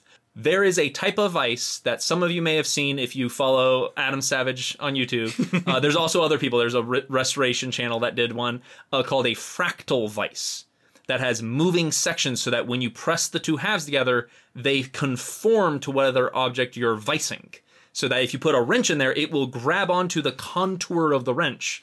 That makes their teeth much more like a fractal vice, where when you bite something, you bite it in the way that thing needs to be bitten. Yeah. That's that's intense. Yeah, I don't know if it's known how much Yeah, it- flexibility. It's not like those pin uh, uh, uh, fidget yeah, desk like toys. sci- or like your science, Yep, yep. children's museums. you where press get- your face into it. you could just open a, a hadrosaur's mouth, press your face in, and there'd be just the, yeah, your the shape of impression. your face. Incidentally, don't push your face into those things. No. Do you know how many hands and faces have been on those things? don't. They don't get cleaned. just lots of open mouth kids. We've both worked at a place that has those. Don't they don't get cleaned nearly often enough for you to put your face on You those. clumb the clothes up and you just see a bunch of uh, howling faces in the thing. You go, that's a lot of tongues Yeah, I'm seeing. of- Uh, also, don't press your face against the dental battery of a hadrosaur. Very unhygienic. and also, they, they're not meant to grind meat and bone, but they probably could. but go look up videos of deers eating small animals. yeah, I don't want to get bitten by a horse. and this is like a lot of horses biting you at once. This is a lot. This is this is a lot. This is an Uber horse. Not only do they have extremely complex dental setups, they hadrosaurs also evolved very mobile jaws. Okay, yeah, yeah, yeah. In the past, sort of classically, it was thought that they their jaws moved in a very simple side to side or back and forth grinding motion. But there has been further analysis in recent years and modeling of the different bones and have found that there's a whole bunch of moving parts. Hmm. There are a bunch of different hinges and joints between a bunch of different bones in the skull that allow different parts of the upper and lower jaws to move relative to each other, relative to the cheekbones and the brain case, all of which means that they were grinding their teeth when they were chewing in potentially a very complex fashion. That it wasn't just up and down or side to side. There was a lot of different movement that they could achieve with their jaws. which which is very interesting because like a lot of animals they chew either side to side or back and forth Mm-hmm. and when you look at their teeth they fit together like they slide against Yes. each other one way but if you're doing something like if you're moving more than one direction or something like what what would that look like Yeah. what would that what pattern would that wear very interesting In the blog post, if I can, uh, there is a video that uh, I came across. Once again, Tom Holtz dinosaur class. Uh, that is a model of how some of those bones might have moved relative to each other. I'll try to put that in the blog post. they Uh, chewed in a figure eight they chewed every direction. they spelled their name while they were chewing One, I, I do like that hadrosaurs. There are tons of reptiles and other animals that have mobile jaws, and lots of different parts of the jaw move in different ways. Fish do it, but. Uh, it is a thing that hadrosaurs kind of have in common with snakes, and there's very little that hadrosaurs have in common with snakes. Nothing I have said about hadrosaurs this episode almost entirely is something that you could also say about snakes. There's very little good parents. Some snakes are go. very good parents, and they do travel with their young. Rattlesnakes, uh, Yeah. are, are, are, they they will like stick with their young for a while. They, they both had scales They both had scales and Lived on Earth? Existed in the late Cretaceous. Altogether, hadrosaurs are a- among the most specialized eaters of all time. I'm thrilled that this episode is just a few after our herbivores episode because this is a great follow up to like, all right, we talked about herbivores. Here's a group of animals that kind of perfected it. may have herbed vored more more herbs than anyone else. They were the best herbivorers of the whole time. The teeth, the jaws, uh, made them phenomenal chewers. Just really good at oral processing of food, which is great for tough, fibrous plant materials. They also tended to be big, so they had a large gut capacity, which is also something that tends to be really good for eating lots of low quality, high fiber vegetation. They're also facultative bipeds yeah. which means that while the big ones were mainly moving around on their all fours, they Uh, even the biggest ones seem to have retained some ability to stand up on their hind legs, which also means that they had a wider range of plants they could reach in their environment. Yep, yep. They could go for things low down on the ground and up to, you know, a few meters or whatever above the, the, the ground, up into the trees. They were just, just like really good at herbivory. And there's a whole diversity of snout shapes and beak shapes that we see in hadrosaurs. So they were probably eating all sorts of different stuff between different species in different places. That was the thing I learned about them. And it was some documentary that like worded it in a particular way. But this was what I learned about them that made hadrosaurs so much cooler in my mind when I was younger.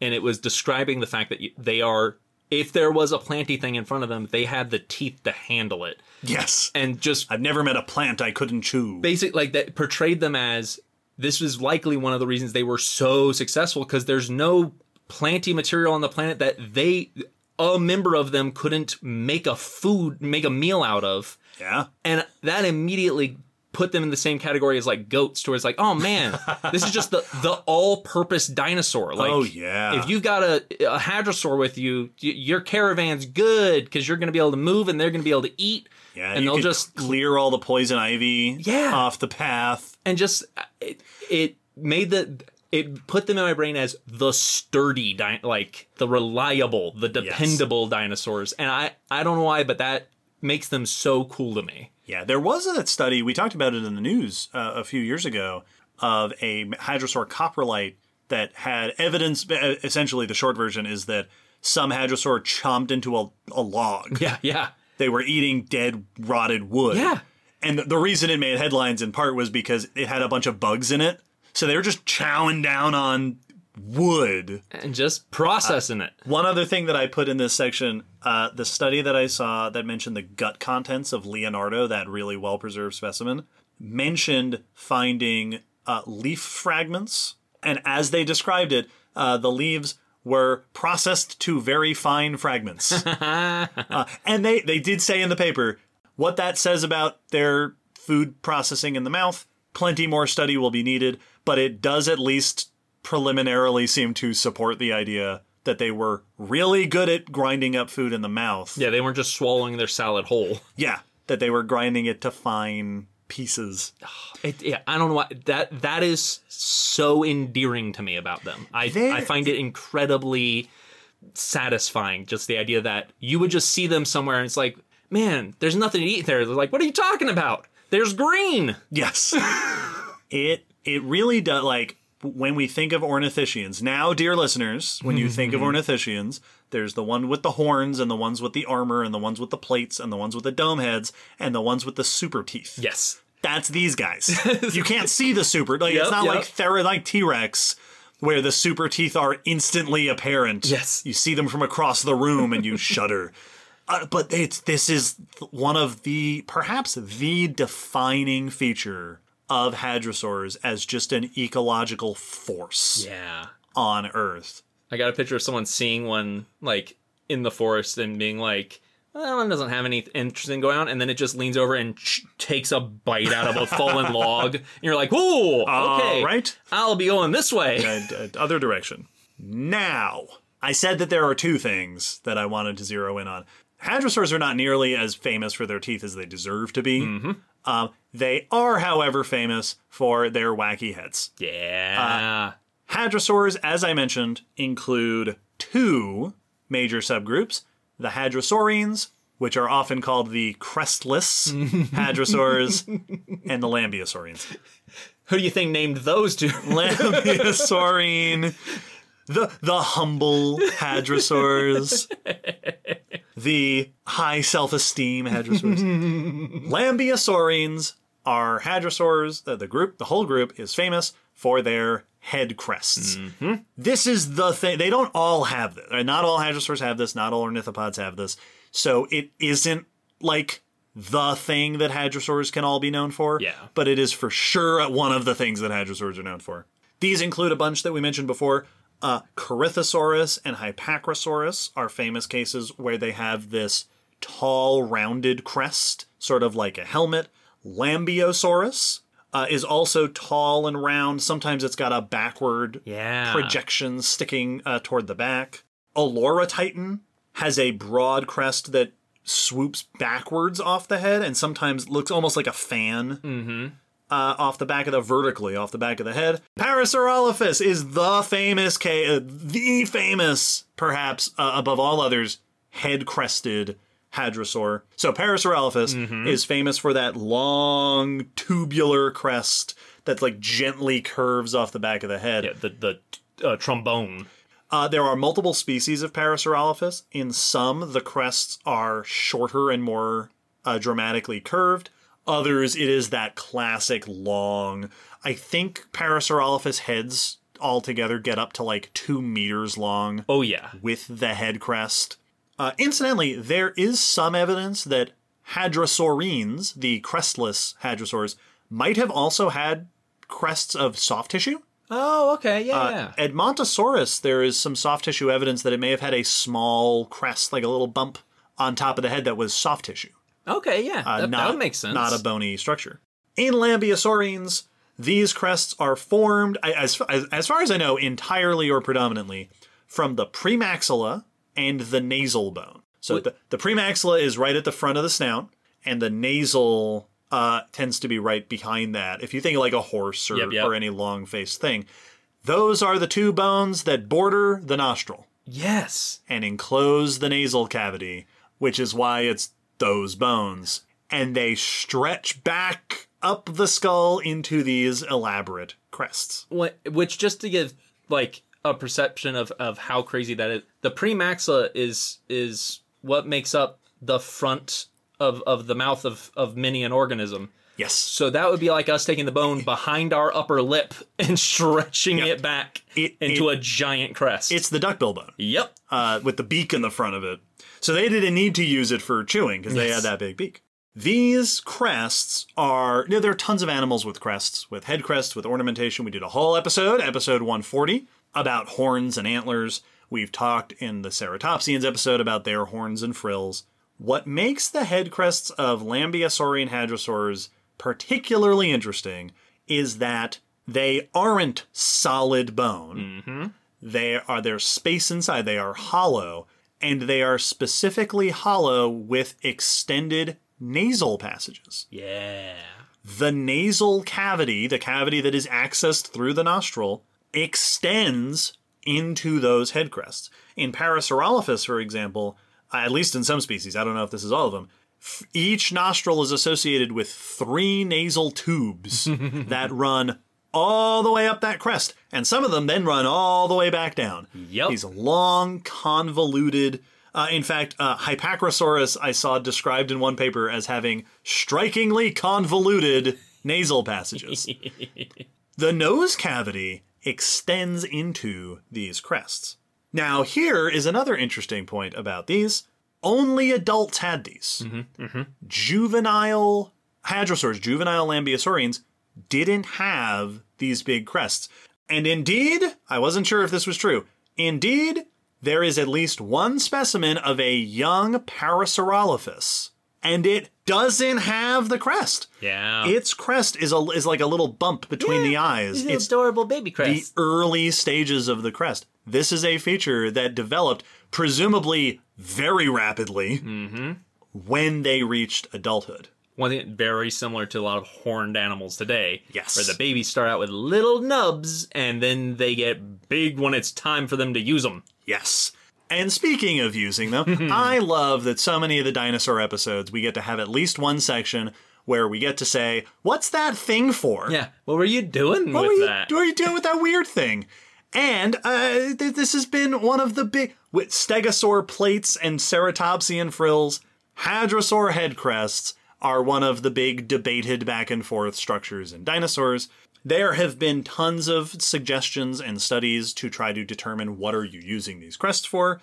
Uh, it is always fun to list some of the old bad ideas. I love these. A lot of the old bad ideas uh, for the hadrosaur head crest are related to that assumption that they were uh, swimming a lot. Yep, and yep. They were aquatic. Uh, there was the suggestion that they may have served as a reservoir of air, Mm-hmm, right, to sort of have extra air. That, especially for something like Parasaurolophus, as a snorkel. Mm-hmm. Uh, I also apparently it has been it had been suggested at one point that they may have stored salt glands Oh. uh, for you know osmoregulation. Okay, yeah, yeah, Uh, yeah. None of this is true. Nope. Uh, they are not snorkels. Uh, there's no hole. Uh, that that does not work. Also, these animals were not uh, swimming. Nope. Uh, they were not uh, aquatic animals. It had also been suggested early on that they may have supported perhaps additional head or neck tissues or muscles or something, or even a proboscis. Yeah. This may have been musculature, muscle attachment for like a trunk off the nose. Yay. Uh, none of which is that that's not the shape that they have. They're not muscle attachment, Unfortunately. which is a shame. No trunked hadrosaurs. Another suggestion that has actually continues to this day to get, if not acceptance, discussion, is the suggestion that it may have helped with smelling, with olfaction. Uh, interestingly enough, hadrosaurs, as a general rule, have not only really big nostrils, but we have enough skulls to be able to look at the shape of the brain. Hadrosaurs have very expansive olfactory regions in their brain yep, yep. like tyrannosaurs, like like animals that smell really well. So it is certainly we know that they were really good smellers, although it has been pointed out that the olfactory region of the brain is similar in general size proportion how much brain space it takes up in both crestless and crested hadrosaurs Yeah. which seems to imply that having a crest isn't really having an impact on your smelling ability. Yes, that that's not probably not its primary purpose if you were not Yes. also boosting your your computing power. Yes. Also, uh, uh, some evidence uh, apparently indicates that most of the tissue that is liable to be in those extended passages is probably respiratory tissue, not olfactory tissue. Nah, there was there wasn't like smell sensors Yeah. all through those crests. Makes sense. Another idea that we're moving more and more towards like good ideas. Uh, an idea that is again not like the first one you'll hear, but fairly well entertained is that they may have helped with thermoregulation. Yes. We- talked we've talked about this in almost every dinosaur episode this comes up because that's one of the things you do with a big wacky structure Yep. is you use it to modify your body temperature. It's got a big surface area. You've got lots of uh, potentially vascularization nasal passages. There are animals today and other dinosaurs that have complicated nasal passages that are thought to help cool or warm the air in various ways as it comes in or goes out of the body to help manage the temperature of the body, but uh, especially the face and the brain and such. Yeah, yeah, many animals with complicated uh, uh, respiratory system in the skull to air condition the brain. Yes. Or heat especially cold air before it comes into your body. And you can imagine, like, if it's cold outside and you're standing in the sun and your crest is just soaking up the sunlight mm-hmm. and the air goes through the crest and warms up a little bit on its way in. This is certainly considered a possible function of the crests. Hadrosaurs, as I mentioned, have big nostrils. Yep. It, it could very well be that hadrosaur evolution of the skull in part was influenced by the need to thermoregulate, and that could have been part of early driving pressures in the development of expanded nasal regions, things like that. Well, it's, I had a similar thought with the sense of smell where like elephants have an amazing sense of smell, but that's not why an elephant has a trunk. Yes. It- That's not the main usage of that trunk. Right. It But may have been something early on in the evolution, maybe part of why the nose got bigger was to help with that. Exactly. but the trunk is not a smelling tool predominantly. it, it can do that very well. It also can do a million other things. It's also a hand. precise. Like like our hands are good at clapping, but that's not why we evolved them. yes. but uh, when whenever we see a big old wacky structure on a fossil animal, we often come down to what is the most tempting and generally agreed upon, especially with these head crests, the most likely main function mm-hmm. of these crests, which is display. Yep. It's the same reason all those other animals with big head ornamentation, horns and antlers and ossicones, they are often related to display, competition in some form or another. That especially syncs up with the fact that they're in adults, not the young. Yes, the idea that this is something that develops when you reach maturity because you don't need it before Yeah, then. it's it's evidently not affecting your survival to not have it when you're young, but it's evidently becomes important when you get older. Yes, which is a pattern we see in tons of features that are sexually selected. Precisely. horns, antlers, and so on. So th- these really do fit all the things you'd expect uh, them to have for display structures. They're very distinct between different species. They show up only in adults. One thing that doesn't seem to match some patterns of sexual selection is that, as far as we can tell, both sexes have crests. Yeah, that's not just the displaying sex. Yeah, that it doesn't. There's not confident evidence to say that we've got dimorphism. Now, it has been pointed out that there are tons of animals today. There are birds today where both sexes have display structures and are both doing courtship, both involved in selecting mates. So this certainly could be the same thing. Many horned animals, both Yep. male and female, will be equally horned. Uh, there does seem to be some evidence in at least some cases of Lambeosaurians where males and females might have slightly different shapes to the crests. Okay, yeah, yeah. So there may be some dimorphism, if not in presence absence, but in the shape and structure of the crest. Yeah, okay. So the crests, they could be thermoregulating. That maybe there's some sort of they make you smell a little bit better Yeah, or something. Yeah, they could have secondary effects because, like we talked about in horns, they will radiate heat in a lot of animals. Horns can be a way to get rid of heat. Absolutely. A lot of them use it as butt scratchers. Like, Yep. There's other you can use them for other things. but display as as an identifier either of your species or showing off to potential mates is generally considered the uh, predominant driving force in the evolution of the crest shapes. However, there is a slight complication. It has been noted as we look at different species of hadrosaurs and through the evolution of these hadrosaurs that the crest shape as it is changes between species changes over evolutionary time does not correlate always with the shape of the nasal passages inside of it. Mm-hmm. Crests that have very similar shapes, like Corythosaurus and Hypacrosaurus, can have different nasal passage configurations. And as Lambeosaurines evolve, the evolutionary changes in the crest shape don't line up with the evolutionary changes in the nasal passages all the time, mm-hmm, mm-hmm. which suggests that the shape of the crest and the shape of the nasal passages are being selected for different things. Yeah. That there is something driving the selection of the weird, convoluted nasal passages. The piping. Now, this could be related to thermoregulation, right? How the air is passing through there to help to uh, warm or cool or whatever. But the most fa- popular and fairly well supported interpretation of this is that the crests were used as resonating chambers. Yep. That as air was moved through those crests, it would make noise, allowing these animals to make big resonant calls across the open environments of the Cretaceous. Yeah, this is why they came up so much when we did bioacoustics. Yes, episode 52. Many animals have resonating structures. Uh, frogs, very famously, they puff out their throat flaps and it creates an area for sound to resonate. Lots of animals do this, so there is precedence for this. It is an excellent explanation for why you would have differing degrees of convolution for why the nasal passage structure seems to change independent of the shape of the overall crest.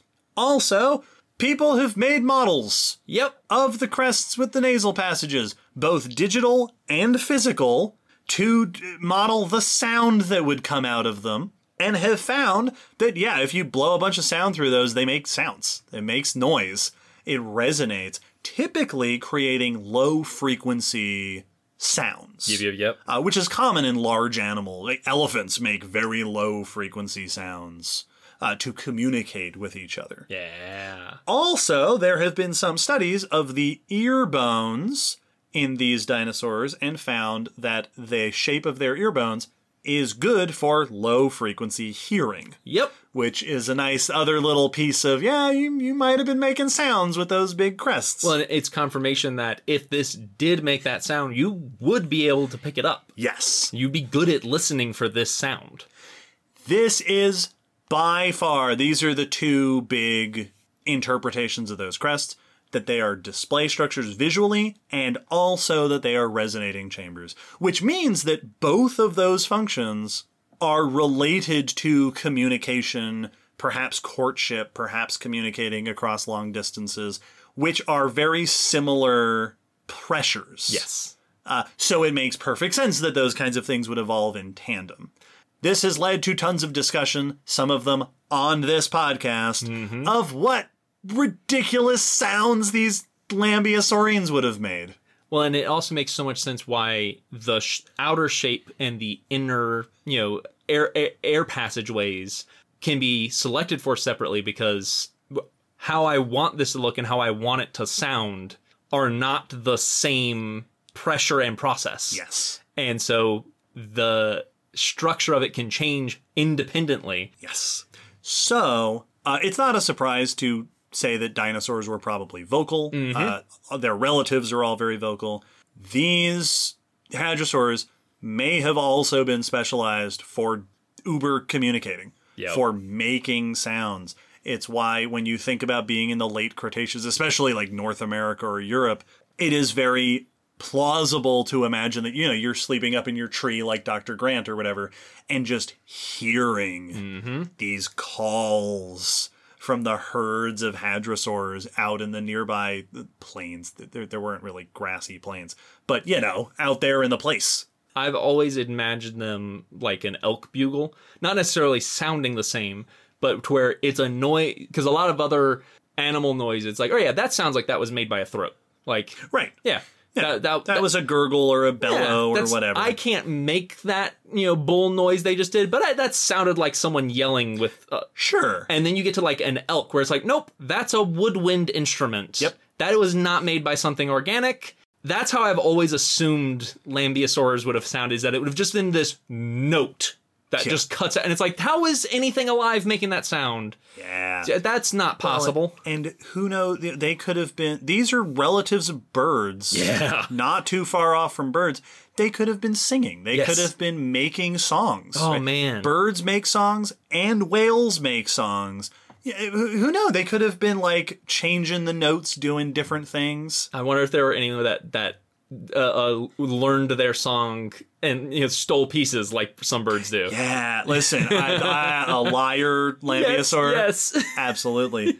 uh, I did see it mentioned that uh, juveniles, with their smaller crests and such, are modeled to have made higher frequency sounds. So there may have been specific young communication, Mm-hmm, Uh, which fits very nicely with the image of these being very social animals uh, and, and being good parents and stuff like that. It also makes me wonder if that was like uh, with the parenting, if that higher pitch was part of like triggering a pa- parental response. right? Like I- our babies yes, do. and like uh, crocodilians, that's very famous. That yeah, higher pitches often triggers a specific response in parental animals because our brains are hardwired to go. That frequency means take care of it. Yep. That Get over there now.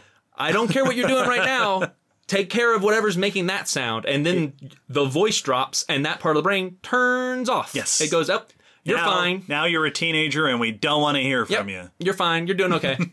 Uh, it does make one wonder if you did have one of those nesting colonies. Maiasaura is not in this group, but something like that. Oh, they would have been so noisy. yeah. Oh yeah. Just constant. like noise. when like when geese migrate through an area and it's Yes. just a cacophony, but these would be like a brass band Yeah. Well, but it nesting also, in your backyard. it makes you wonder how much of their noises we would be able to hear. Yes. I mentioned elephants. Ele- a lot of the noises elephants make are infrasound. Yeah, yeah. We can't hear that noise. Ju- just a herd of hadrosaurs moves through, and you just vibrate. Everyone just starts getting headaches. just your and they're just like, bones. ah, what? It, it's like the um the, the infrasound that like certain fans and machinery can make and Yes. like give people a sense of unease and and whatnot and Yeah. paranoia. That you're just like, I don't know, I can't, I don't, I don't like it. Well, I don't know what- what, what- it is. I hate it. what would happen is you wake up one day and you get out of bed and you go, "Oh no, the hadrosaurs are coming." and you go, "What? Yeah, the herd's coming back. They're a couple miles out, but I know I woke up with a sense of dread, and it means that they're coming." I had the hadrosaur dreams. Why are you dreading? I don't know. They're not dangerous. No, They're- it's they're- fine. We just stay away from them, and it's fine. I just Whoa. just don't like them. One last thing on a similar note to all of this, and it's a, it's a thing that I, I think is very interesting to throw here at the end. A lot of the studies of the n- crests and the nasal passages are achieved through uh, studying the endocasts, CT scanning, and all that inside the skull. From which we are also able to study the brain case. Right, we learn uh, about their big olfactory regions. One thing that's really interesting about hadrosaurs is that, generally speaking, especially compared to other dinosaurs, they tend to be pretty brainy. Yeah. They have relatively large brains to their body size, and they've been noted several times to have well developed uh, cerebra. The cerebrum is very well developed, which is something that we see in a lot of animals that exhibit complex behaviors. Yes. Now, we have talked at length on the podcast before, we did a whole episode about brains, episode 121. It is very difficult to look at the shape of a brain and go, that link it to specific uh, types of intelligence Yeah. or that you are smart. Or big brains don't mean smart. Certain brain shapes don't mean smart. Smart is a very loose term that is difficult to just define in the first place. The idea that you could scan a brain and get an IQ score doesn't work because that's not how brains work, and IQ scores are nonsense. It's also not how IQ scores Yep, work. yep. Like both of those aren't how that works. So, yeah, All that being said, hadrosaurs were probably pretty smart. yeah, Uh, they probably exhibited based on the brain comparing it to other dinosaurs. Uh, one study that I found said that the most comparable other dinosaurs to their general brain shape and size are dromaeosaurs. Yep, yep. And other small, not not necessarily to the same extent as some of those, but some certain uh, theropods, smaller theropods, Mm-hmm. maniraptorans and such. Which very much syncs up with being very social. Yeah, animals. that's something we see in a lot of very social animals. Complex behavior. These are herding animals, Mm-hmm. good parents. They're communicating in perhaps very complicated ways. It makes total sense that they would also be very behaviorally complex. Well, it's you know keeping track of all of the, the the social dynamics of a herd, keeping you know being able to have a very complex you know courtship or or Mm-hmm. that just takes a lot of brain power. Even if they're not solving puzzles, Yeah.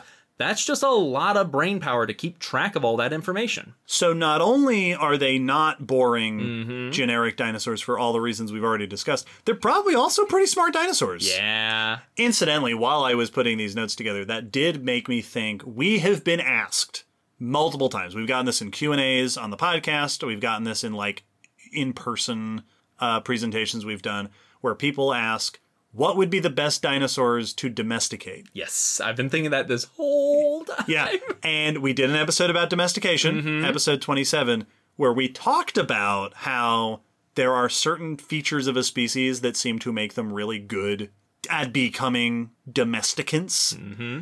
and being social, Yep. already having a sense of a dynamic, being relatively intelligent. Uh, and having that that hierarchy and that recognizing cues and such. Well, and that means that, we can train Yep, specific complex behaviors. being trainable. Hadrosaurs seem to also have developed fairly quickly. yeah, I had that thought when you mentioned that. They reached maturity at age three, which is pretty fast, which means that they we can breed pretty quickly. And it sounds like they are more likely to stand their ground and stand where they are than to be super skittish and run away. Yep, yep. Which also makes it a lot easier to take advantage of them. and uh, easier to feed. Like they, they probably it probably wasn't one of the where I, I can only eat food off of this one bush. Right. You know, your teeth probably that if I had greenery, you we can we can feed you. Yes. And and now we're getting into a little bit this is a little bit the morbid side, but why we domesticate things. Big and strong, workhorses, Yes. like you said, with goats clearing uh, away vegetation, and they would produce lots of meat Oh yeah, and eggs. I was about to say. Ask any any tyrannosaur and top recommendation for for meat quality. like, they seem to have all the same qualities as cows. yeah. Plus, they lay eggs. Yes. They don't give milk. That's I guess that's the trade off. Yep. Uh, you don't get milk, but you get eggs. You get omelets. You get yeah, exactly. uh, hadrosaurs, really cool. ant- Ornithopods, the whole group, very cool. Hadrosaurs, uh, truly underrated for how fascinating and interesting they are. Absolutely. Uh, they are one of my favorites, especially within regards to like the domestication conversation of like the Dinotopia style. There's just something about them that feels like we missed each other. That like we would have we would have synced up with them so well.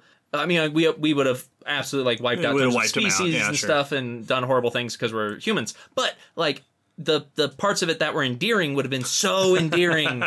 uh, Yeah. They are a very cool group. I love them as the like somewhat understated in that they're not flashy on the outside a lot of the time, but just so good at being dinosaurs. Yeah. And yeah, they're great. we have, as usual, scratched the surface of what there is to say about hadrosaurs. Very cool group of dinosaurs. Uh, big thanks to all thousand people who requested this episode. We truly appreciate it. Before we wrap up our discussion, uh, before we leave dinosaurs completely, we have a patron question. Yeah. One of the benefits that you can get on Patreon is the ability to ask us questions that we will answer on the podcast if you are above a certain patron level. Will, I I understand we've got a cluster of patron questions. We do. We have some some related ones. So we have two uh, from Mark and Colleen. The first asking, have there been any recent developments in sorting out all the non-hadrosaurian ornithopods? Relevant. Yep. And what is the current understanding of ornithischians outside the major groups, such as the Heterodontosaurids? great questions. I, these questions have been sitting on the list for a little bit. I've been waiting for an episode like this where Yes. we'll, we'll really uh, get to them. Uh, the first part of the question uh, we addressed a bit in this episode that we've got these ornithopods outside of proper hadrosaurs, hypsilophodonts and thescelosaurs and orodromines and your uh, earlier iguanodontines. Uh, and as I mentioned, research continues to shuffle those around as we get a better or less defined idea of who goes where. Yep, yep. It seems like Iguanodontia is better resolved, uh, and it's really a lot of those early branching groups All right. that are really kind of confusing. They keep hopping around. And part of that is all the same troubles that we run into when trying to sort out basal ornithischians in general, getting to the second question, uh, which includes heterodontosaurs and a bunch of others like Pisanosaurus and Chilesaurus, uh, the Silesaurids, which are considered dinosauriforms, or or maybe dinosaurs. Uh, maybe they're maybe they're early ornithischians, and that is part of the even broader. All of this uh, is part of the bigger issue of just sorting out the earliest dinosaur relationships. Yeah. This, you know, it's it for as much as we know about the different groups of dinosaurs, the early evolution of dinosaurs and the early relationships between the different major groups is a major confusing cluster of different interpretations. Uh, it continues to improve. We we are getting better at it with more fossils, but there's just so much unknown about how the earliest dinosaurs are related to each other, who goes in what group, which things are close to dinosaurs, which things are proper dinosaurs, which ones are early Saurischians, which ones are early Ornithischians. I will use this opportunity to remind everybody about that study from 2017 that proposed a rearrangement of the dinosaur family tree. That's been in my back of my head this whole episode. Yeah, that class like these days we often talk uh, uh, interpret dinosaurs as sauropods and theropods are close to each other, and then ornithischians are their own separate group. The 2017 paper suggested Ornithoscelida. We talked about this, which suggested that theropods and ornithischians are close to each other, and sauropods are their own branch. Also, there's another arrangement, hmm. which is sometimes called Phytodinosauria, which was originally modeled in the 1980s, that suggests sauropods and ornithischians are close to each other and theropods are on the outgroup, which didn't gain traction, but some recent studies have not said, hey, maybe that, but have pointed out that that isn't as poorly supported Yes. as you might think that it would be. We shouldn't just ignore that. We're not saying put all your bets on it, but don't throw it out. Yes.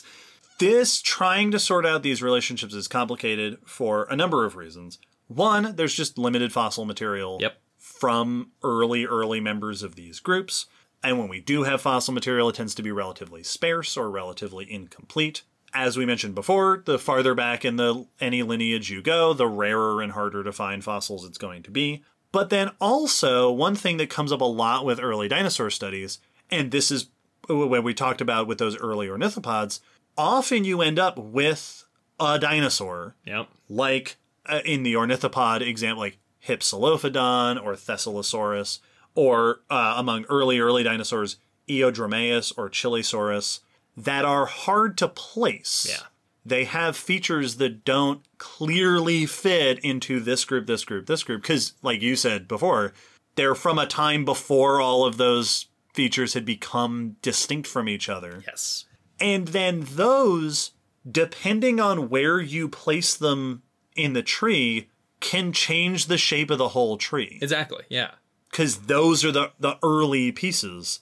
So if you look at this one dinosaur and you go, well, based on the shape of the vertebrae, it should go. Uh, our phylogenetic study put links it with these other dinosaurs, which means that the whole dinosaur family tree is shaped like this. Yes. And then another study goes, well, we looked at the teeth, and the teeth cluster it over here with this group of dinosaurs, and that flips the tree, and now it is different.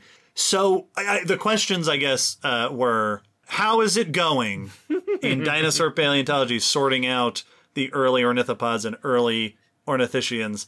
And the answer is it's going. Boy, howdy, it sure is. It's going, but it's it's just a very confusing region of the tree to try to sort out. Well, and another thing that I, I thought of when you mentioned that it, the iguanodontines seem to be a bit more you know more solid, uh, you know, or, or agreed upon in their their relationship and their organization, which made sense in my mind because that's when they started getting really really successful. Yep. So their fossils became more uh, uh, populous and common and uh, widespread, and those features were now the features that were making them successful were now now more notable.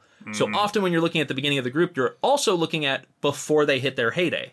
So you're not only dealing with older things that are less have less of the features that you expect from the group, you're also looking at them before they made it big. So they aren't as likely to be in the right place to fossilize just because there's not as many as spread out typically. Yes. So uh, if I were to look up the most recent paper and say this is the arrangement, uh, that would probably change with the next paper that comes out. That would be a bit irresponsible to present it that way. Absolutely, and I have I've done I've tried not to in this episode. Well, yeah, uh, these are all, and I, I whenever we talk about this topic, I always want I'm always cautious mm-hmm. because I don't want to make it sound like we just have no idea Yeah. what we're talking about.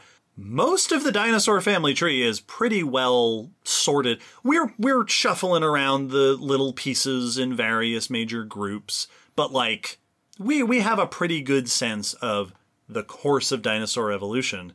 It's just that every little shift that we make in the very early parts of the tree can have implications for the broad organization of the rest of the tree. yeah.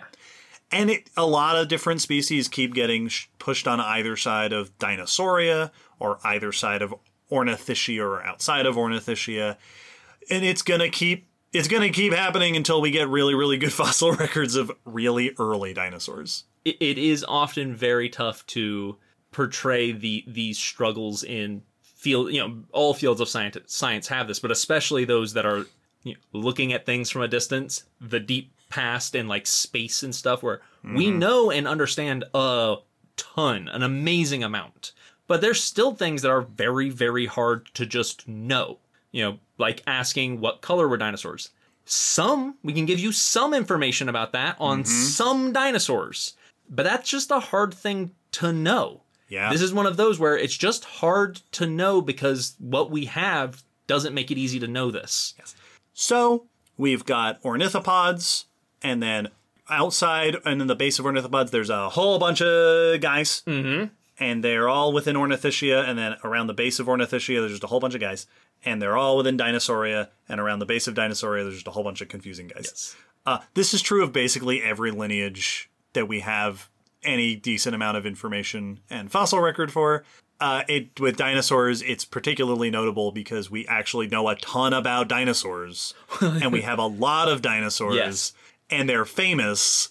Uh, so it, it it's kind of par for the course actually when we're trying to sort out phylogenetic relationships. it feels like it might just feel more notable because of the the extreme disparity between how good of a picture we have of later ornithopods yes, versus how poor their early picture is, it just feels all that much like, well, but you have so much information here. How Yep. can't that give you that inf- answer? Well, they weren't in giant herds all over the world, uh, leaving an incredible fossil record back then. it was a different time. Thank you, Mark and Colleen, for those questions. We appreciate it. Lots of fun uh, to talk about. And with the end of our patron question, we can go ahead and wrap up our discussion for this episode. This has been tons of fun. it's been a good one. Uh, hadrosaurs, as I mentioned at the top of the episode, the most requested episode topic to date. yeah. Lots of people wanted this episode to happen. Almost as many people as teeth Almost. in a hadrosaur mouth. Uh, yeah, almost as many people as half the number of teeth in one quadrant of the mouth. Uh, well, half the number of tooth positions Yes, in one yes, quadrant. yes. It's a lot. Uh, to all of those people and everybody else, we hope that you enjoyed this. This has been a ton of fun. Uh, it is something we have said before. Cliche though it is, dinosaur episodes are always fun because dinosaurs are just so cool. Dinosaurs are pretty neat. They're pretty cool. Hey, every episode of the podcast has a blog post on our website. You can find a link to that in the episode description. The blog post has links to more info. Uh, maybe that video that I talked about, if I can uh, get a link to it. Also, uh, pictures of some of the stuff we've been talking about, uh, as well as other episodes you might enjoy uh, if you enjoyed this one. Don't forget, it is October. October. This episode comes out halfway through the month, which means that we are halfway through spooky season two episodes. By the time you're listening to this, at least two episodes of spooky have been released so far this year, which means that we have uh, speculatively evolved two different categories of dragons. And they were delightful. Uh, they were so much fun. Conversation has already been happening in our Discord, where we have a spooky discussion channel. Please check it out. And if you are here, if this is your first time hearing that spooky is happening, go listen to spooky. Uh, and then don't forget, we've got a live stream, yeah. uh, spooky live stream coming up in early November. Also, uh, we made some changes to our website and some changes to our Patreon. There are two new tiers on our Patreon, and we are doing a Patreon giveaway uh, around the beginning of next year. If you would like to have the chance to receive fabulous prizes, uh, check out uh, the information is on our website. It's also on all of our social media places. Uh, if you become a patron, you might get some cool stuff. Now's a great time to do it with our big Patreon thing going on. Thanks again to all the people who requested this episode topic. Thanks again to all of our patrons of any tier. Uh, we greatly appreciate your support. Thanks to everybody who listens to the podcast and says nice things about us, even if we don't hear them. You only say them to your friends or to your cat. And special thanks this is a new thing we're doing a new thing to our top tier patrons who get a shout out in the end credits this is going to be a thing now special thanks to sarah may danielle the bug lover and robert mart for your incredible support uh, we truly appreciate it Absolutely. we release episodes every fortnight. That means two weeks from now, there will be an episode 177 of the Common Descent podcast. Maybe we'll let somebody else do the talking Yeah. for no, that episode. I'm tired. I was about to say this was this was that was a lot to talk about. You know, there's a mouthful. It is. Uh, it is. and I don't have the processing power in my twofers uh, to. Also, we made a lot of noise. That's Yep. also a Hadrosaur Hey. related thing. uh, listeners, if there's a topic you would like to hear us talk about, uh, there's a topic request form. Uh, and you can find the link to the ep- that in the episode description. Uh, it is on our website, uh, and we'll get it and we'll put you on the list, and then maybe we'll do the thing that you told us to do. You can tell that it's been Yep, uh, it's starting to. That wasn't on the list. We structured the outro. Yeah, because we had new stuff. We had new st- well because we now we're doing this. We, we're have doing the end credits. Mm-hmm. credits, shout out thing. And Will and I had a meeting earlier today, and we said, "Huh, that's going to have to go in a consistent place." Does this mean that for the first time in six and a half years, we're going to have to impose some sort of structure on the outro of the episodes? Uh, and the answer was yes. Yes. I And- didn't put the request thing in Nope, there. that forgot. should go in there. Uh, hey, if you want to request an episode topic, yeah, you can do it on that thing. We're gonna. That's gonna be part of the structure of the outro in the future. You just wait. Now, longtime listeners who may be sitting there thinking, "What does that mean? You're not gonna have long, rambly outros anymore?" Never. Absolutely not. We are And we're trimming all of that off. That's exactly what we're doing right here. there, no more rambling. This is is- this is this. It'll This ne- is our new streamlined outro. This is it. This it's is gonna it be. right it's gonna be this every time. It's gonna be like this from now on. Get used to it. The old days are over. Strap in. Hour and a half. uh, sign off phrase.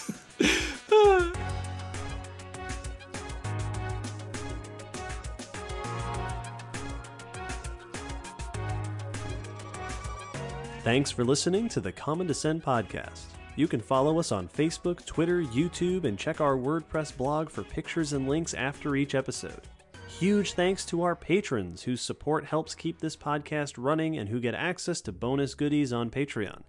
The song you're hearing is called On the Origin of Species by Protodome, which we found at ocremix.org. Thanks again for listening. We hope you'll join us next time.